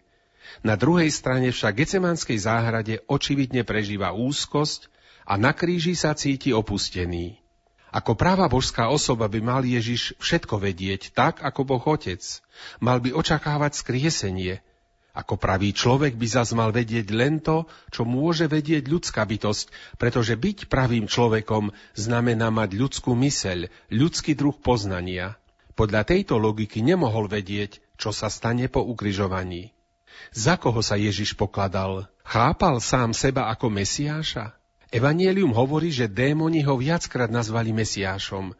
Viem, kto si, Boží svetý, kričí človek posadnutý nečistým duchom v synagóge Kafarnaume, len čo zbadá Ježiša. Démon to vie. Svetý Peter to tiež vedel, keď vraví, ty si Mesiaš, syn živého Boha. Ježiš toto vyhlásenie prijíma. Predsa len však, židovský koncept v tom čase z božstvo Mesiáša nerátal. Takže ako Ježiš chápal seba samého, svoju identitu, svoju ľudskosť, svoju božskosť? Mnohé z toho ostáva tajomstvom. Pochopiť toto tajomstvo nám môže pomôcť predstava, že Ježiš k poznaniu svojej identity dospieval počas svojho života postupne. Panna Mária pravdepodobne svojmu synovi porozprávala o svojom zážitku s anielom Gabrielom a Jozef mu povedal o svojich snoch. Každý rodič chce svojim deťom pomôcť porozumieť ich poslanie. Keď dospieval, pravdepodobne sa s ním rozprávali o jeho identite, hoci jej možno ani sami celkom nerozumeli. Oveľa neskôr Ježiš pri krste sám hlboko zažil, že je Boží milovaný syn. To však ešte nemusí znamenať, že Ježiš po krste nemal ťažkosti porozumieť všetkému. U nás ľudí to býva rovnaké. Manželia si napríklad neuvedomia plný význam manželstva v deň svadby. Matka nepochopí celkom, čo znamená materstvo v deň narodenia svojho prvého dieťaťa. A kňaz neporozumie, čo všetko znamená kňazstvo v deň svojej vysviacky. Chvíľu to trvá. Takže možno aj Ježišovi trvalo, kým pochopil, čo znamená byť milovaným Božím synom. V káhne na výzvu Márie urobil prvý zázrak. Potom sa so zázrakmi roztrhol v rece. Uzdravuje muža posadnutého zlým duchom, lieči ochrnutého muža, utišuje búrku na Galilejskom jazere, rozmnožuje chlieb a ryby, vracia zrak slepému, chromému prikazuje chodiť, kryje si ľudí z mŕtvych. Zatiaľ, čo robí tieto zázraky, nepochybne sa pred ním vyjasňuje jeho identita. Kto vie, či Ježiš presne vedel, kým je, od prvej chvíle svojho vedomia. Možné je aj to, že postupne rástol poznaní toho, že je Božím synom. Ježiš chcel po celý život plniť vôľu Otca. Na každom kroku svojej cesty sa usiluje, hoci možno svojmu povolaniu úplne nerozumie, plniť jeho vôľu. Gecemanská záhrada je jedným z cenných okien do jeho ľudskosti, pretože Ježiš nevraví hneď, pravda, že Bože, čokoľvek chceš. Nie. Najprv hovorí, vezmi odo mňa tento kalich. Až potom dodáva, No nie, čo ja chcem, ale čo ty. Toto je najnajvýš ľudská reakcia na blízke utrpenie. A možno ani Ježiš nevedel, čo sa má stáť po tejto jeho definitívnej obete na kríži. Takmer vždy, keď slúžim svetu omšu, napísal páter James Martin, bývam pohnutý pri slovách vezmite a jedzte z neho všetci. Toto je moje telo. My katolíci veríme, že Ježiš nám týmto spôsobom dáva svoje telo v Eucharistii. Ježiš však svoje telo počas pobytu na zemi vydala iným spôsobom. Na celom území vtedajšej Palestíny šiel z mesta do mesta, rozdával sa ľuďom, počúval ich, uzdravoval ich, sítil ich, robil všetko, čo od neho otec žiadal. Vo svojom verejnom účinkovaní vydával seba samého. Na kríži sám seba odovzdáva úplne. Do tvojich rúk porúčam svojho ducha. Je to najväčšia obeta, akú kedy svet videl. Ježiš sa odovzdal celý, telom i dušou. To sme všetci pozvaní urobiť. Úplne sa odovzdať Bohu v podstate znamená zachovávať Božie prikázania a dôsledne žiť kresťanským životom. Ale to znamená aj niečo iné. Poprvé, nič Bohu neodoprieť. V našom živote je vždy niečo, čo sa usilujeme pred Bohom ututlať. Nenávisť, nejaký hriešný návyk, čosi zo sebeckého správania, túžbu po vyššom postavení a moci, honbu za majetkom. V podstate vedieme celkom dobrý život, no zvyčajne si nejakú jeho čas pred Bohom odkladáme bokom. Vravíme, Bože, môže si vziať čokoľvek, ale toto nie. Sme však povolaní odovzdať Bohu všetko. A po druhé, odovzdať sa Bohu úplne znamená spoľahnúť sa na budúcnosť, ktorú Boh pre nás pripravil. Nemusíme vedieť, aká bude, ani jej rozumieť. Môžeme mať pred ňou aj strach. no sme povolaní spoľahnúť sa na budúcnosť tak, ako to urobil Ježiš. Čo sa stane, keď sa spoľahneme? To nemôžeme vedieť. Vedel to Ježiš? Keď si predstavíme, že Ježiš celkom nevedel, čo ho čaká, jeho obeta na Veľký piatok sa pre nás stáva ešte mocnejšou. Na veľkonočnú nedelu bol možno aj on sám prekvapený. Možno až vtedy úplne pochopil, kým je. Už vedel úplne. Čo skoro to mali vedieť aj jeho učeníci. Mal to vedieť celý svet. Ježiš rozumie tomu, že odovzdať sa Otcovi znamená, že nemusíme vedieť, aký bude nový život, ktorý vzíde z našej obety. Ježiš vie, že čím viac sa Otcovi odovzdáme, tým viac nového života môže vzísť z toho, čo mu ponúkame, nech je to čokoľvek. Čím viac zo seba dávame, tým viac vieme, kým sme. Tým plnší bude náš život. Preto do Tvojich rúk, Bože náš, porúčame svojho ducha.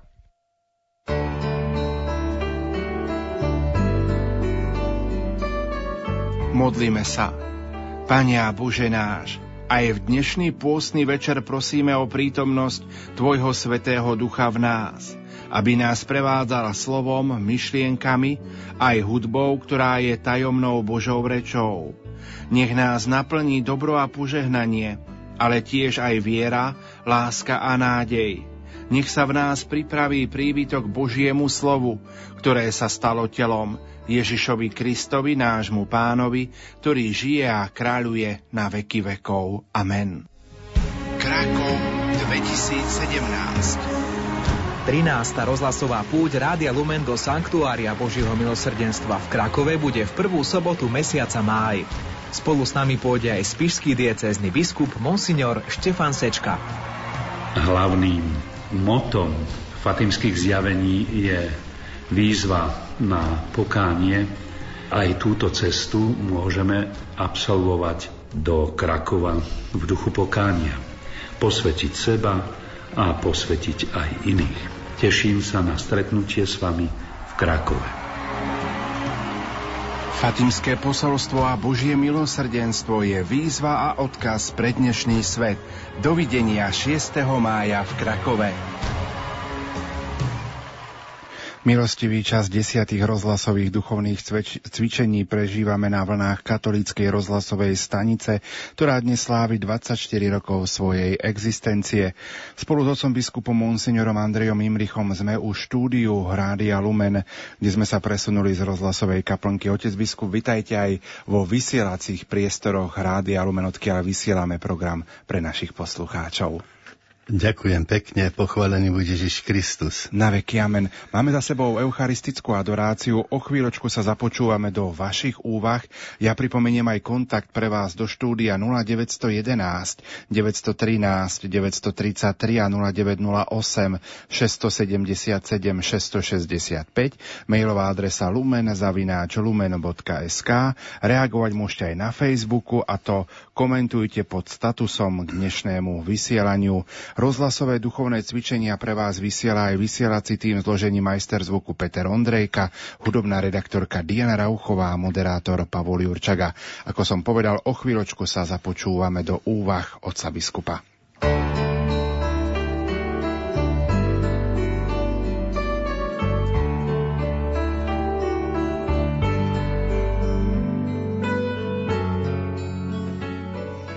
Milí poslucháči Radia Lumen, pri týchto úvahách budeme uvažovať o živote vo svetle viery a o živote, ktorý je posvetený vierou. Keď hovoríme o svetle, pod svetlom rozumieme poznanie. Ak ideme uvažovať o živote vo svetle viery, znamená to, že chceme hľadať zmysel života z poznania, ktoré nám poskytuje viera. Na začiatku uvažujme o tom, akú veľkú hodnotu v našom živote má poznanie. Povedzme si nasledujúcu udalosť. Bolo to tesne po vojnovom bombardovaní. Do zničeného a opusteného domu vošiel človek, našiel tam drevenú skriňu, vzal si ju, že bude dobrým palivom. Išlo totiž o suché tvrdé drevo. Cestou ho stretol historik umenia a vraví mu Predaj mi tú skriňu, dobre ti zaplatím. Išlo totiž o nádherný drevený barokový exemplár. Pre jedného to bolo iba kus dreva na palivo a druhý v tom istom predmete objavil takmer nevyčísliteľnú umeleckú hodnotu. Je škoda, ak človek vlastní veľké hodnoty a neváži si ich, lebo ich nechápe. Poznať pravé hodnoty, vážiť si ich a chrániť, to je cesta ku šťastiu. Toto nás robí opravdivými osobnosťami, čo zvelaďujú svet – Hlavnú rolu tu zohráva poznanie. Ak niekto v lese zablúdi a nevie sa dostať von, ten pochopí, akú cenu pre neho má poznanie najkratšej cesty. Poznanie nadobudáme dvojakou cestou. Prvá je cesta zo skúsenosti a druhá zo svedectva. To, čo sme videli, čo sme zmerali, čo sme sa dotýkali, O tom nadobúdame poznanie. A je to poznanie zo skúsenosti. Nie všetko však môžeme vidieť či zmerať, ale aj to môžeme spoznávať. Môžeme to spoznávať zo svedectva tých, čo to videli či zmerali. Oni nám vydajú svedectvo a my tomuto svedectvu uveríme. Vtedy sa naše poznanie rozšíri. Tí, čo svedčia, majú byť spolahliví, a my musíme uveriť, aby sa naše poznanie rozšírilo. Ten, kto žil pri rieke Amazonke, môže nám o nej vydať svedectvo. A z jeho svedectva my túto rieku poznávame, ale len vtedy, ak tomuto svedectvu uveríme. Ak by sme o tejto rieke síce počuli, ale by sme tomu neuverili, tak ju nepoznáme. Uveriť informáciám o rieke Amazonke, to je pozemská alebo prirodzená viera. A poznanie, ktoré z nej vyplýva, je prirodzené poznanie. V podstate aj toto poznanie je zo skúsenosti. Niekto z ľudí to skúsil či zmeral, preto ide o skúsenosť ľudstva. Ľudské poznanie zo skúsenosti nám poskytuje veda. Jestvujú však skutočnosti, ktoré sa nedajú zmerať, nedajú nejako skúsiť. Sú vedou nedosiahnutelné, ale jestvujú. Tu patrí predovšetkým Boh. My ho môžeme tušiť. Môžeme si o ňom vytvoriť nejasnú predstavu, ale zretelne ho spoznať pomocou vedy nemôžeme. Boh však chcel, aby sme ho poznali zretelne. Preto sa nám zjavil. Chcel, aby sme spoznali aj jeho plán našej spásy. Preto jeho zjavenie je bohaté. Zjavil sa nám predovšetkým prostredníctvom Abraháma, Mojžiša a prorokov a svoje zjavenie završil vo svojom synovi Ježišovi Kristovi. Kristus nám nielen zretelne zjavil Boha, ale potvrdil aj zjavenie získané prostredníctvom spomínaných prorokov – keď ich pri svojich rečiach citoval. Uveriť svedectvu Ježiša Krista znamená nadobudnúť poznanie Boha a poznanie zmyslu Božieho stvorenstva. Toto poznanie je z viery. Ide o vieru nadprirodzenú. Veríme v pravdy, ktoré sú Bohom zjavené. Veríme samému Bohu Touto vierou poznávame najvyššie dobro Pána Boha. Preto ide o najcennejšie poznanie. Touto vierou poznávame hodnoty, ktoré nám nedokáže sprostredkovať veda.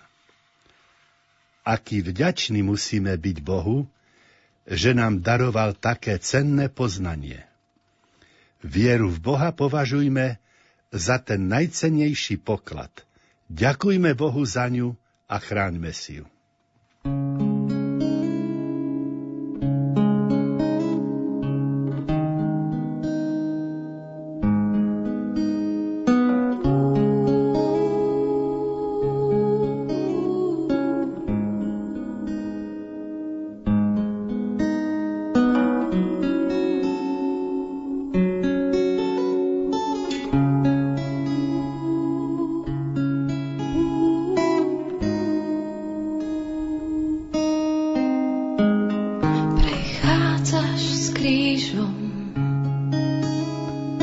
krvavý. Dúfaš, že sa zastavím a utriem ti krv bielou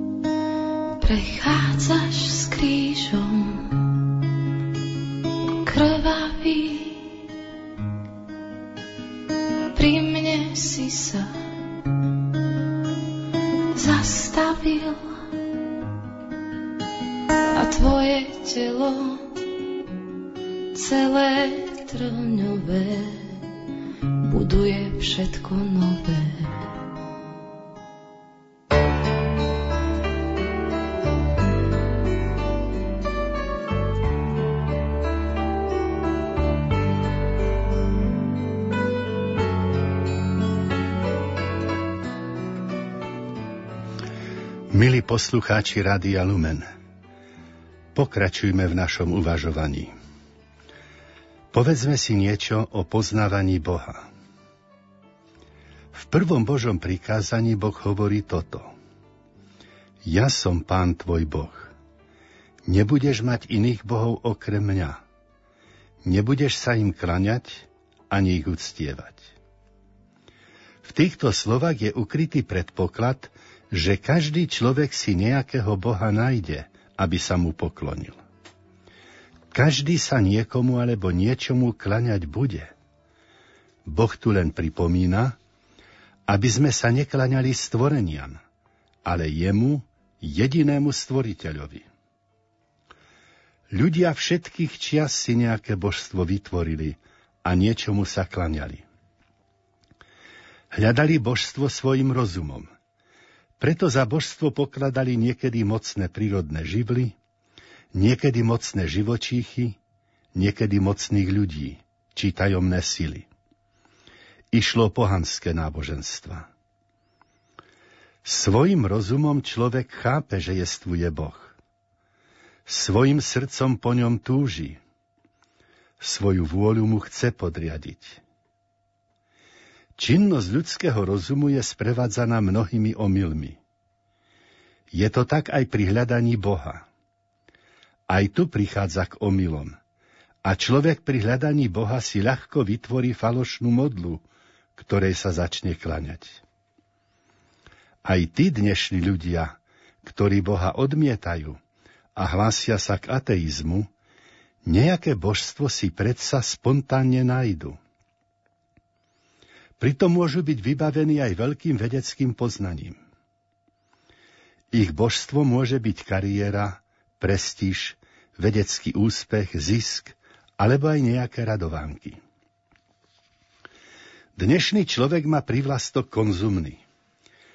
U neho božstvom býva pohodlie a roztopašnosť. So svetým Pavlom Apoštolom by sme mohli povedať Brucho im je Bohom a hamba slávou. Právo na rozkoš chce byť u dnešného človeka už pomaly takým právom, ako právo na život. Ak ma niekto o ňu oberá, myslím si, že si ju môžem tak brániť, ako by mi siahol na život. Otcovia a matky niekedy opúšťajú svoje usporiadané rodiny, lebo v novom vzťahu nachádzajú väčší zážitok. A preto si myslia, že majú právo pre tento zážitok opustiť svoju rodinu. Berú život nenarodeným deťom, aby si nenarušili pohodlie. Pohodlie a radovánky sú skutočne mnohokrát ich božstvom. Toto si tak chránia, ako si veriaci chránia svoju vieru v pravého Boha. Človek sa niečomu klaňať bude. Nie však takým modlám sa máme klaňať, ale pravému Bohu, ktorého máme hľadať a spoznať. Aby sme mohli nájsť pravého Boha, aby sme ho mohli spoznať, ale niemu sa klaňať, Boh nám v Kristovi sám prichádza v ústrety a zjavuje sa nám. Naplno uveriť tomu, čo nás učí Kristus, znamená spoznať pravého Boha a odovzdať sa mu. To je tá správna poklona. Poklona to je dobrovoľné podriadenie sa Bohu. Symbolicky tomu hovoríme byť na kolenách. Podriadiť sa pravde a spravodlivosti znamená byť na kolenách pred Bohom. Nebojme sa zohnúť kolená pred ním, lebo Boh sa nás ujme a urobi nás svojimi synmi a cerami, daruje nám až nepochopiteľnú dôstojnosť svojich detí. Zistíme, že oplatí sa žiť. Padnúť na kolena pred niečím iným je znevažujúce, lebo to nás zašliape. Stratíme zmysel života. Takto nás zašliape alkohol, lakomstvo či nezriadená túžba po rozkošiach. Týmto božstvám sa mnoho ľudí klania. Myslíme na to, že každý sa niečomu klaňať bude. A majme na pamäti, čo nám hovorí Boh. Ja som pán tvoj Boh. Nebudeš mať iných bohov okrem mňa, nebudeš sa im klaňať ani ich uctievať.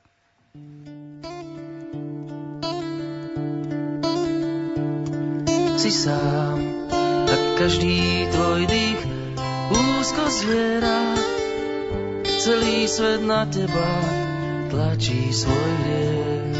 Si sám a kalich plný horkosti zlieva, v sebe to všetko, čo nevládzeš niesť.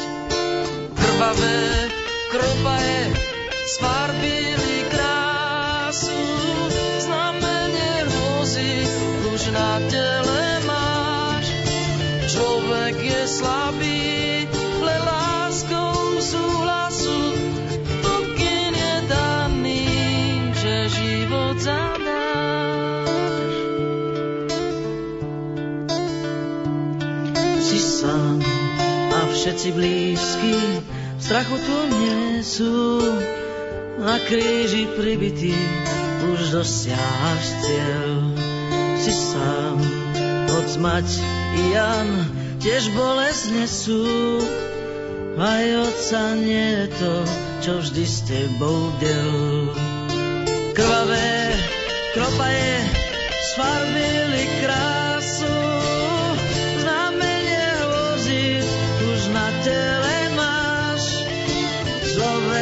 Človek je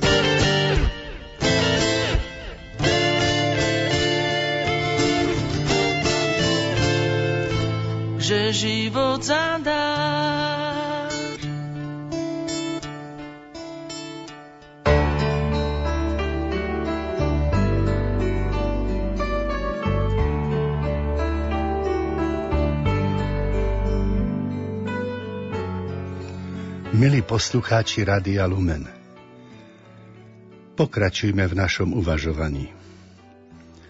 Svetý Jan Evangelista píše Boha nikto nikdy nevidel, jednorodený Boh, ktorý je v lone Otca, ten o ňom priniesol zväzť.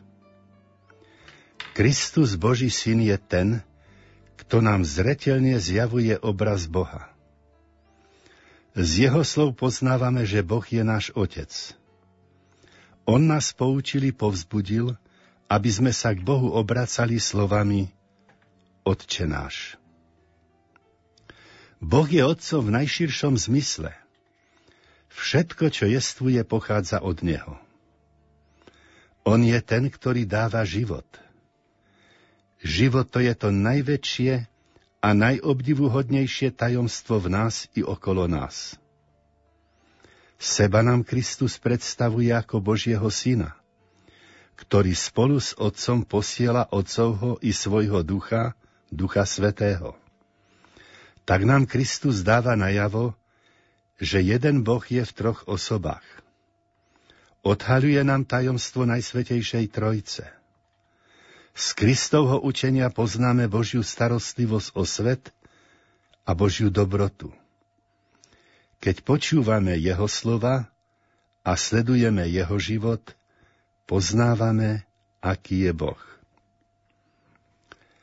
Ak je Boh Otcom, z toho vyplýva, že Boh je láska.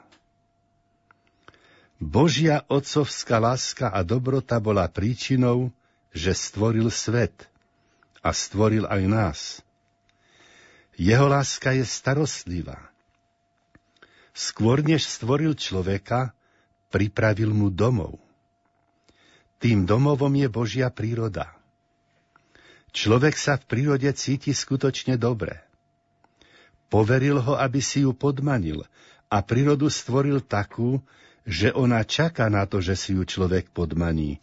Slúži mu živí ho a robí ho šťastným. Božia otcovská láska je aj milosrdná. Daroval človeku takú prírodu, ktorá mu poskytuje všetko, čo potrebuje. Najvýraznejším prejavom Božieho milosrdenstva a Božej dobroty je odpúšťanie. Ak robíme pokánie, Boh odpúšťa aj tie najväčšie naše hriechy. Svojim nekonečným milosrdenstvom však nenarúša spravodlivosť. Jeho milosrdenstvo spravodlivosť presahuje. Niekedy si Božie milosrdenstvo vysvetľujeme tak, že pritom zabúdame na Božiu spravodlivosť. Ale ak hovoríme o Božej spravodlivosti, nesmieme zabúdať na Božie milosrdenstvo. Spravodlivosť bez milosrdenstva by bola odstrašujúca, ale milosrdenstvo nemôže byť proti spravodlivosti. ono spravodlivosť presahuje. Predstavme si, že zomrie režisér, ktorý vo svojom živote natočil nemravné filmy a jeho priatelia takmer s istotou o ňom hovoria, že je v nebi, lebo Boh je milosrdný. Pritom tie filmy pôsobia na morálku hlavne mladých ľudí skazonosnejšie ako hadiet. Postavme si otázku. Môže prežívať nebeské šťastie u Boha človek, ktorého dielo tu na zemi propaguje morálnu neviazanosť a deštruuje rodinný život? Mohlo by to možno tak byť, keby Boh prestal byť spravodlivým a bol by len milosrdným. Ale ak platí Božia spravodlivosť, taký človek potom musí aspoň vočistci nejako odčiniť za skazu, ktorú po sebe zanechal tu na zemi ale bude to prejav veľkého Božieho milosrdenstva, ak tú možnosť odčinenia dostane. Všimnime si súvislosť medzi Božou spravodlivosťou a Božím milosrdenstvom napríklad v prípade prvého človeka Adama. Keby bol Boh len spravodlivý, Adam by hneď po hriechu zomrel a upadol do väčšného zatratenia. Keďže Boh je nekonečne milosrdný, Adam hneď po hriechu nezomrel. Boh mu dal možnosť robiť pokánie a naprávať svoje previnenie. Pán Boh je však aj spravodlivý. Preto po Adamovom hriechu hneď začal platiť zákon smrti. To platí aj o nás. Keby bol Boh len spravodlivý, ťažký hriech by sme mohli spáchať len raz v živote. Po ňom by nasledovala smrť a väčšie zatratenie. Keďže Pán Boh je aj milosrdný, po ťažkom hriechu hneď neumierame, aby sme mali čas robiť pokánie a tak sa ešte zachrániť. To, že nám Boh dáva možnosť robiť pokánie za naše previnenia, je prejavom veľkého jeho milosrdenstva voči nám.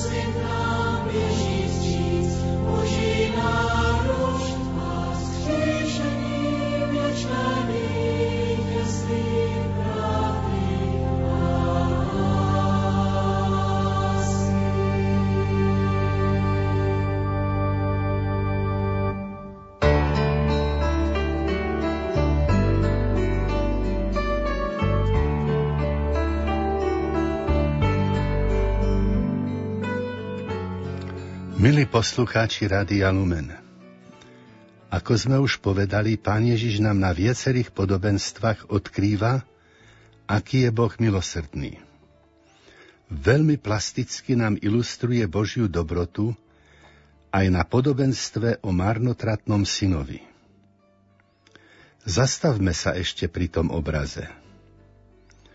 Syn sa v otcovom dome nemá zle a predsa uteká z domu. Je to asi preto, že nechce byť dobrým. Ale neodchádza z domu na prázdno. Berie so sebou aj dedictvo, aby sa mohol mať dobré. Mať sa dobre znamená mať práva a byť dobrým znamená plniť si povinnosti. Marnotratný syn nastupuje životný štýl mať sa dobre a nebyť dobrým. Mať práva a nemať povinnosti. To je ale porušením spravodlivosti. Spravodlivosť vyžaduje, aby bola rovnováha medzi právami a povinnosťami.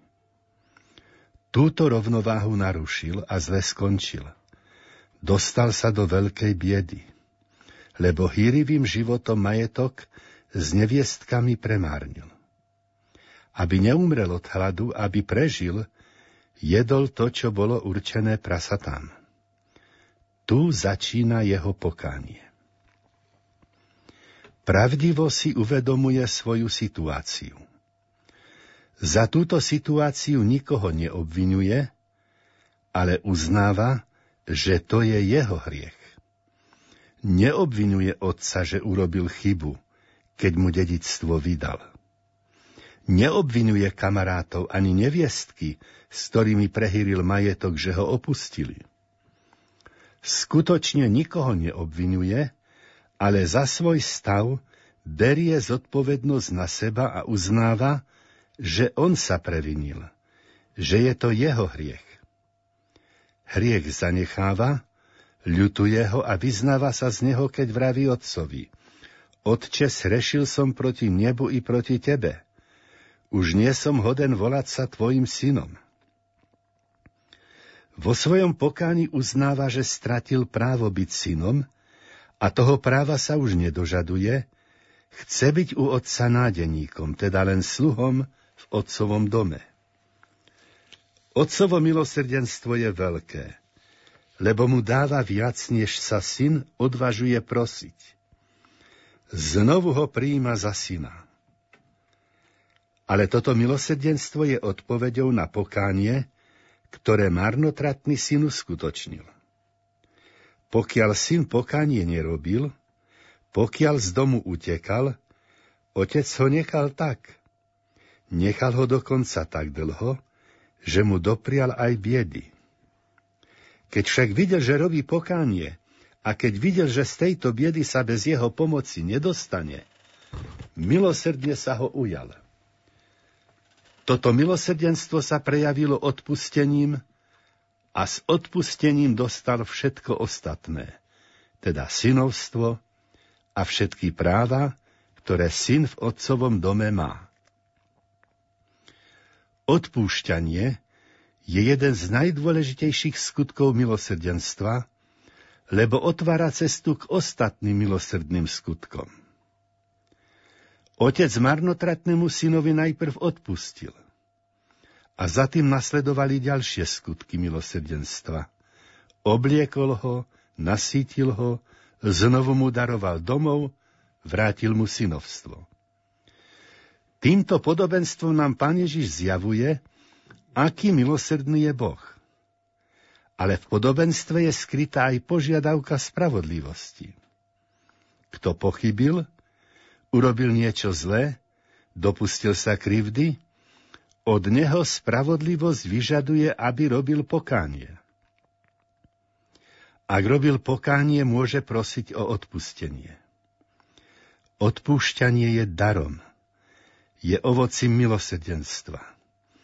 Boh je nekonečne milosrdný. Odpúšťa aj tie najťažšie hriechy, ale z našej strany je nutné pokánie. Bez neho niet odpustenia.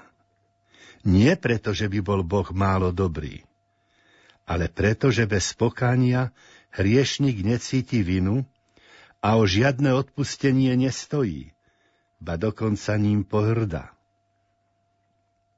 Ešte treba pripomenúť, že nie zásluhou nášho pokánia nám Boh odpúšťa hriechy. Odpúšťa nám ich pre zásluhy Ježiša Krista, získané jeho smrťou a zmrtvých vstaním. Pokánie nás len uspôsobuje, aby sme po odpustení zatúžili a boli schopní ho prijať. Aj tento pôst využijeme k pokániu, aby smrť Ježiša Krista nebola pre nás zbytočná.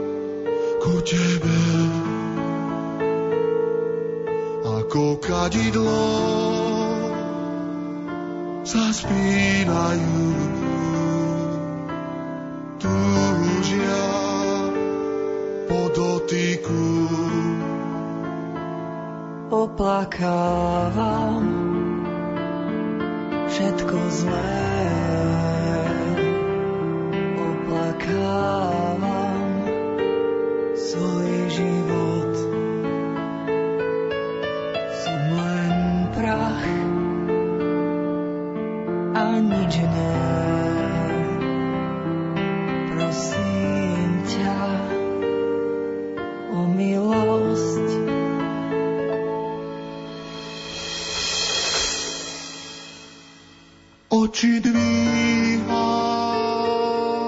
ruky spínam. Do večného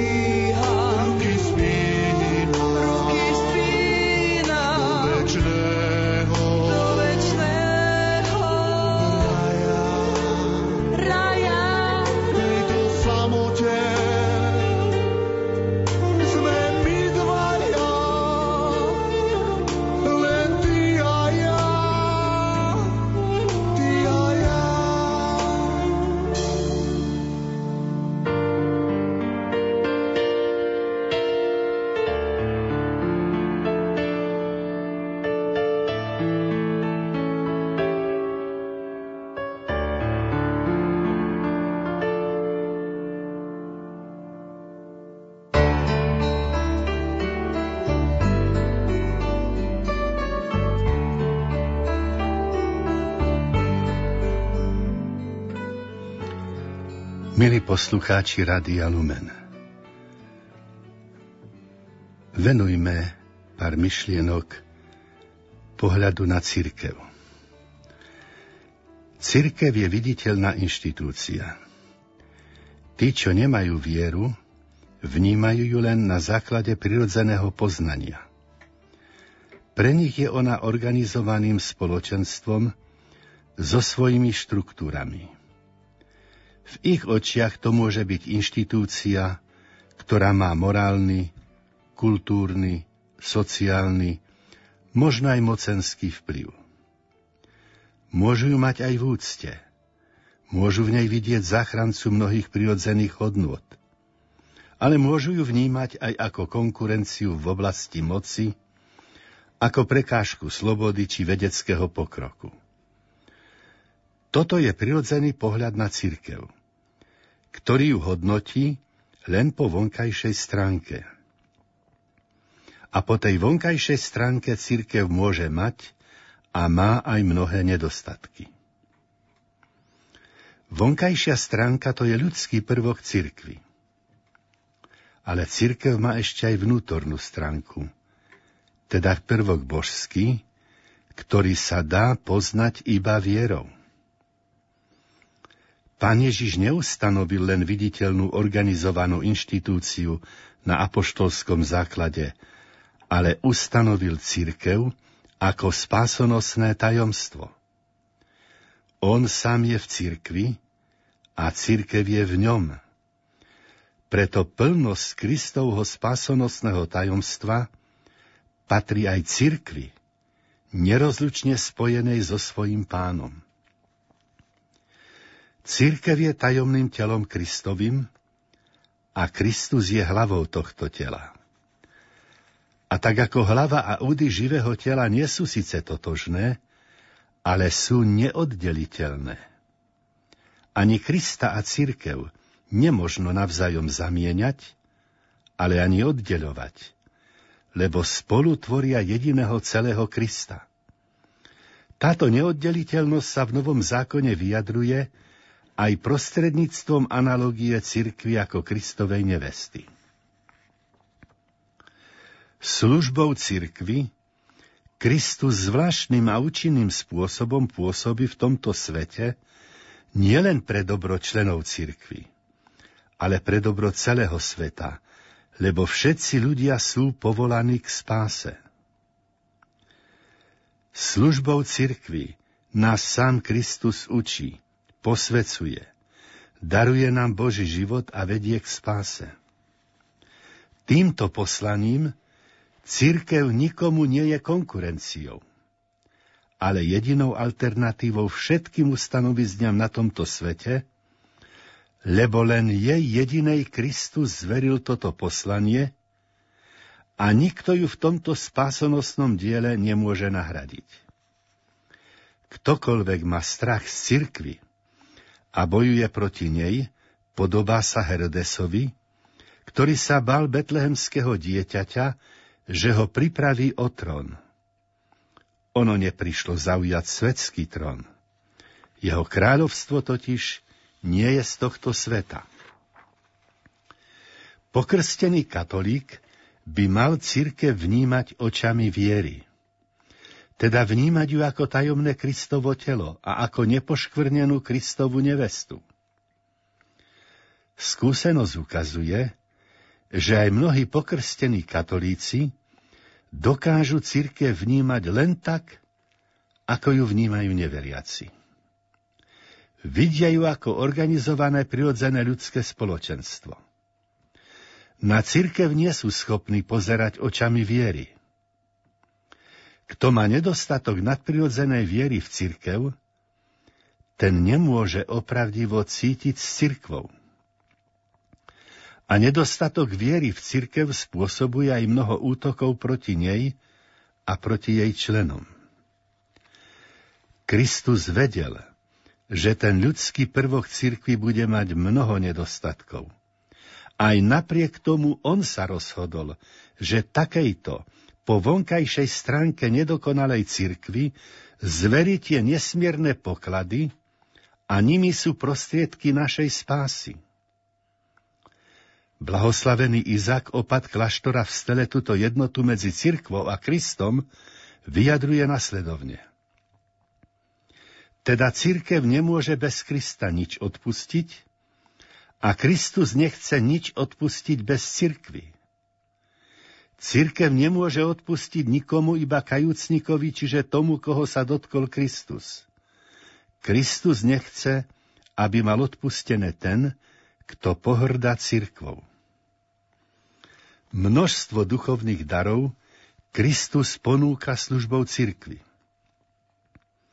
O tieto, dary sa od, o, chudob, o tieto dary sa ochudobňuje ten, kto pohrda jej službou. Kto nepozná Kristovú církev, kto k jej službám nemá prístup, ale po Božích daroch túži, Boh si k nemu cestu nájde, aby ho spasil lebo ten církvou nepohrda.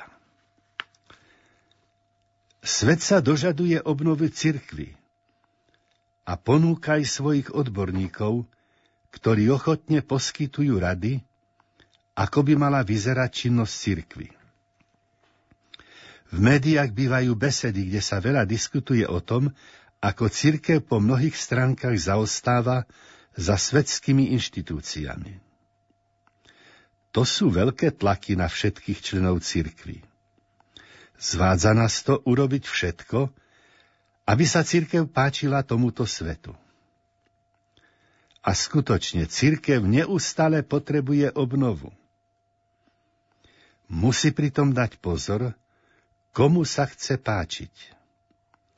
Musí si uvedomovať, že je nevestou Kristovou. A nevesta pri obnove má dbať na to, aby sa páčila svojmu ženichovi, Ježišovi Kristovi.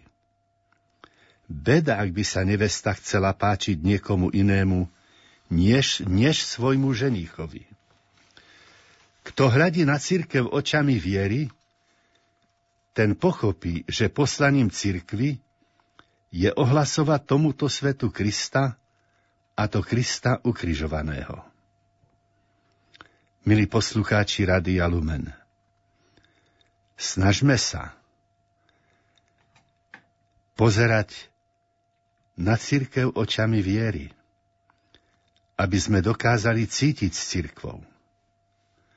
Jej ženich, Ježiš Kristus, sa nám za to bohato odmení. Zmiluj sa Bože nado mnou pre svoje milosrdenstvo a pre svoje veľké zľutovanie znič moju neprávosť. Úplne zmiz mňa moju vinu a oči ma od hriechu.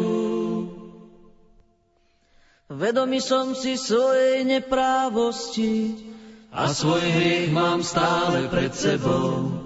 Proti tebe, proti tebe samému som sa prehrešil a urobil som, čo je v tvojich očiach zlé aby si sa ukázal spravodlivý vo svojom výroku a nestranný vo svojom súde. Naozaj som sa v neprávosti narodil a hriešného ma počala moja mať. Ty naozaj máš záľubu v srdci úprimnom a v samote mi múdro zjavuješ. Daj, aby som počul radosť a veselosť a zaplesajú kosti, ktoré si rozdrvil. Odvráť svoju tvár od mojich hriechov a zotri všetky moje viny. Bože, stvor vo mne srdce čisté a v mojom vnútri obnov ducha pevného. Navráť mi radosť Tvojej spásy a posilni ma duchom veľkej ochoty. Pane, otvor moje pery a moje ústa budú ohlasovať Tvoju slávu. Veď Ty nemáš záľubu v obete, ani žertvu nepríjmaš odo mňa. Obetou Bohu milou je duch skrúšený. Bože, Ty nepohrdáš srdcom poníženým.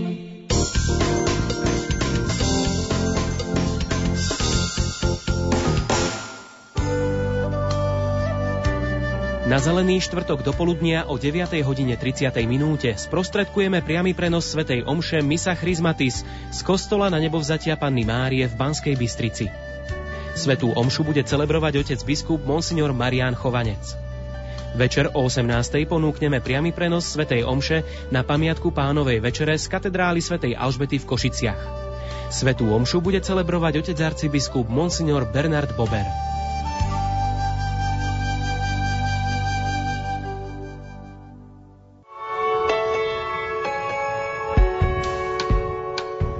Pred 20 rokmi sa ocitol aj spolu s manželkou na hranici medzi životom a smrťou. My sme boli ozaj obidvaja následne za sebou na tej hrane, ktorú sme pocítili, že tu sme alebo nie sme. Z vďaky za uzdravenie postavil Kalváriu. Toto je asi takéto poďakovanie Pánu Bohu za uzdravenie a vlastne utuženie celej našej rodiny, aby to nebolo poďakovanie len také individuálne alebo rodinné, ale aby to poďakovanie malo zmysel aj pre ostatných. Vypočujte si reláciu Kalvária z vďaky s Andreou Čelkovou na Veľký piatok o 16.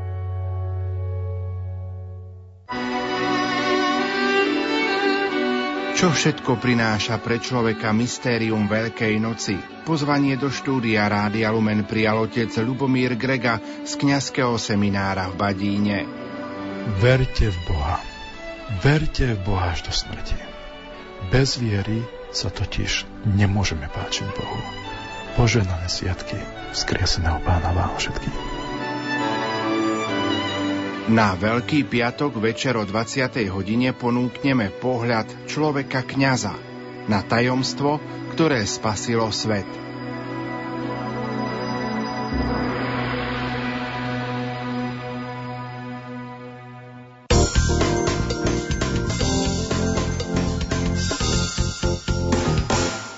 22 hodín 47 minút počúvate Rádio Lumen, počúvate vysielanie v rámci desiatých rozhlasových duchovných cvičení, ktoré majú pripraviť nás na prežívanie Veľkej noci. Pripomeniem kontakt do štúdia 0911 913 933 a 0908 677 665 mailová adresa lumen zavináč lumen.sk alebo môžete na Facebooku komentovať pod statusom k dnešnému večernému vysielaniu. Poďme opäť čítať z vašich SMS-iek a mailov, ktoré prichádzajú sem k nám do štúdia Rádia Lumen. Dnešná duchovná obnova je naozaj balzám pre dušu. Skláňam sa nad vašimi múdrymi úvahami, veľa vážený otec biskup, ste vzácný človek s hlbokou úctou, napísala poslucháčka Mária. Prosím o modlitby za mňa, som psychiatrický pacient, momentálne sa cítim, ako by ma Boh opustil. Ďakujem. Abo poďme k ďalšej reakcii. Pochválený buď Ježiš Kristus. Prosím o modlitbu za manžela, ktorý má dnes 50 rokov, aby sa obrátil k Bohu za synov, za ich obrátenie a odpustenie medzi sebou a otcom a požehnanie a zverenie celej rodiny pod ochranu pani, pani Márie. Matka zachrán nás. Vďaka, napísala mama Otília. Otec biskup, e, do štúdia Rádia Lumen prichádzajú podobné SMS-ky s prozbou o modlitbu, najmä možno za obrátenie či už manžela alebo deti, aby, sa vrátili, vrátili k viere. Je to taký možno taký fenomén dnešnej doby, keď rodičia prosia, prosia za to, aby sa deti vrátili, vrátili k viere. Táto túžba rodičov, aby sa vrátili k viere, bude veľmi požehnaná. Ja som presvedčený, že u Boha majú otcovia a matky veľké slovo vo vzťahu k deťom. Keď im prajú, keď, ich, keď zvolávajú na nich Božie dary, teda keď ich požehnávajú, Boh to istotne vyslíši. A tak ja by som chcel povedať týmto ľuďom, čo to píšu, že vytrvajte v týchto pekných túžbách a dúfajte, že Pán Boh sa zmiluje nad vašimi deťmi a že im dá milosť obrátenia, teda dar viery, aby boli spasení. Poďme ďalej k vašim reakciám. Počúvam celý večer, je to silný duchovný zážitok. Až teraz sa zamýšľam nad tým všetkým, čo pán Ježiš si vytrpel. Pán Boh zaplať kazateľovi a Lumen Rádiu za vysielanie. Stála poslucháčka, patronka vášho Lumenu, Boh vás žehnaj Píše nám aj poslucháčka Marta, počúvam vás a je mi s vami dobre, ste ako balzam na moju ubolenú dušu. Pred dvoma mesiacmi mi odišiel brat, dvojča, do väčšnosti. Prosím o modlitbu za nebohého Jaroslava, za našu rodinu, niesť tento ťažký kríž. Požehnané veľkonočné sviatky, pozdravuje všetkých do štúdia poslucháčka Marta. Častokrát sa stretávame či už pred Vianocami alebo pred Veľkou nocou, že nás možno náhle opustia naši blízky a rodina prežíva bolesť, prežíva žial a možno tie sviatky, kedy sa rodina vchádza spolu, je spolu, sú o to ťažšie, keď už dotyčný človek nie je medzi nimi. Otec biskup, ako sa možno vyrovnať v rodine s touto stratou blízkeho človeka? Nuž, vždy je to aj taká prirodzená fyziologická bolesť duše, ale zároveň je to aj otázka našej viery. Je veľmi dôležité, aby sme verili, že jestvuje väčší život, aby sme dúfali, že Pán Boh sa tých zosnulých našich ujme a pomôcť im môžeme tým, že sa budeme modliť za nich – ale veľmi dôležitá ešte vec je, aby sme tým, čo odišli do väčšnosti, vedeli odpustiť. Ale tak opravdivo odpustiť. Že im to nebudeme už pripomínať. Že už nebudeme o tom s nikým preberať. Jednoducho opravdivo odpustiť všetko, ak máme na nich nejaké ťažké srdce a keď im odpustíme, a želáme im, aby ich Pán Boh do väčšnosti, vo väčšnosti do šťastia prijal, tak Pán Boh istotne, istotne sa ich ujme. Teda asi toľko. Ale je veľmi dôležité, aby sme pamätali aj my, žijúci, že aj my pôjdeme do väčšnosti, aby sme sa modlili za to, aby nám Pán Boh doprial šťastlivú hodinu smrti. Čo je to šťastlivá hodina smrti? To je taká hodina, v ktorej budeme zmierení s Bohom, keď budeme v milosti posvedzujúcej. O toto sa musíme snažiť, modliť, prosiť. Prežívame milostivý čas rozhlasových duchovných cvičení v mnohých farnostiach na Slovensku práve v týchto dňoch vrcholia veľkonočné vysluhovania sviatosti zmierenia. Možno práve zajtra, alebo najbližšiu kvetnú nedelu sa bude vo farnostiach vysluhovať táto sviatosť zmierenia. Čo poradíte, otec biskup? Ako sa dobre pripraviť na prijatie sviatosti zmierenia? Nuž je dôležité, aby sme boli schopní nielen spoznať svoje hriechy, ale uznať ich ako hriechy. Tak ako sme hovorili o marnotratnom synovi. On sa mohol vyhovárať všelijako, že to ty, otec, si urobil chybu, keď si mi vydal dedictvo. To tie neviestky, tí kamaráti a podobne. Nie, on nikoho neobviňoval, ale uznal zodpovednosť za svoj skutok – ľutoval ho. Teda je veľmi dôležité, aby sme uznali svoje previnenia ako hriechy. Ľutovali za nich. A teraz je dôležité, aby pohnutkou k ľútosti nad našimi hriechami bola láska k Bohu. Ak niekoho mrzí, že bol kradnúť jablka preto, lebo si na plote roztrhal nové rifle, taká ľútosť nestačí musí ho mrzieť, že porušil Boží poriadok. Že porušil Božie, Božie zásady. A to sú zásady dobrého Boha, milujúceho Boha. Že tohto Boha urazil, že, že z tohto Božieho poriadku si urobil posmech. Toto, nech, toto nás musí mrzieť. A keď sa snažíme túto ľútosť si vzbudiť, tak to bude dobrá príprava na svetú spoveď. A potom treba, veľmi, treba si uvedomiť, že človek musí uznať svoj hriech. Keď by sa spovedník napríklad opýtal, chodíte na svetú omšu v nedelu? On povie nie. No a teraz začnete chodiť. No ja na to nemám čas. Tak je to problém, lebo tam je ľútosti. S ľútosťou sa viaže aj dobre predsavzatie a potom je to, je to problém. Takže dobrá príprava na svetu spoved je uznať svoje hriechy, vyznať sa z nich a ľutovať. A treba ešte pripomenúť, že ak je naozaj pohnutkou k ľútosti, láska k Bohu, tak v prípade nebezpečenstva smrti nám odpúšťa hriechy takáto ľútosť, aj keby sa kňazku nám nedostala.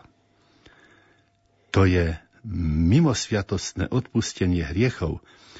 Toto nám treba vedieť, lebo, lebo jednoducho nevieme, kde budeme umierať. Za akých okolností. Kňaz sa ku nám nemusí dostať. Nezavolajú nám kňaza, lebo povedia, no, aby sa nezlakol, že už umiera a podobne.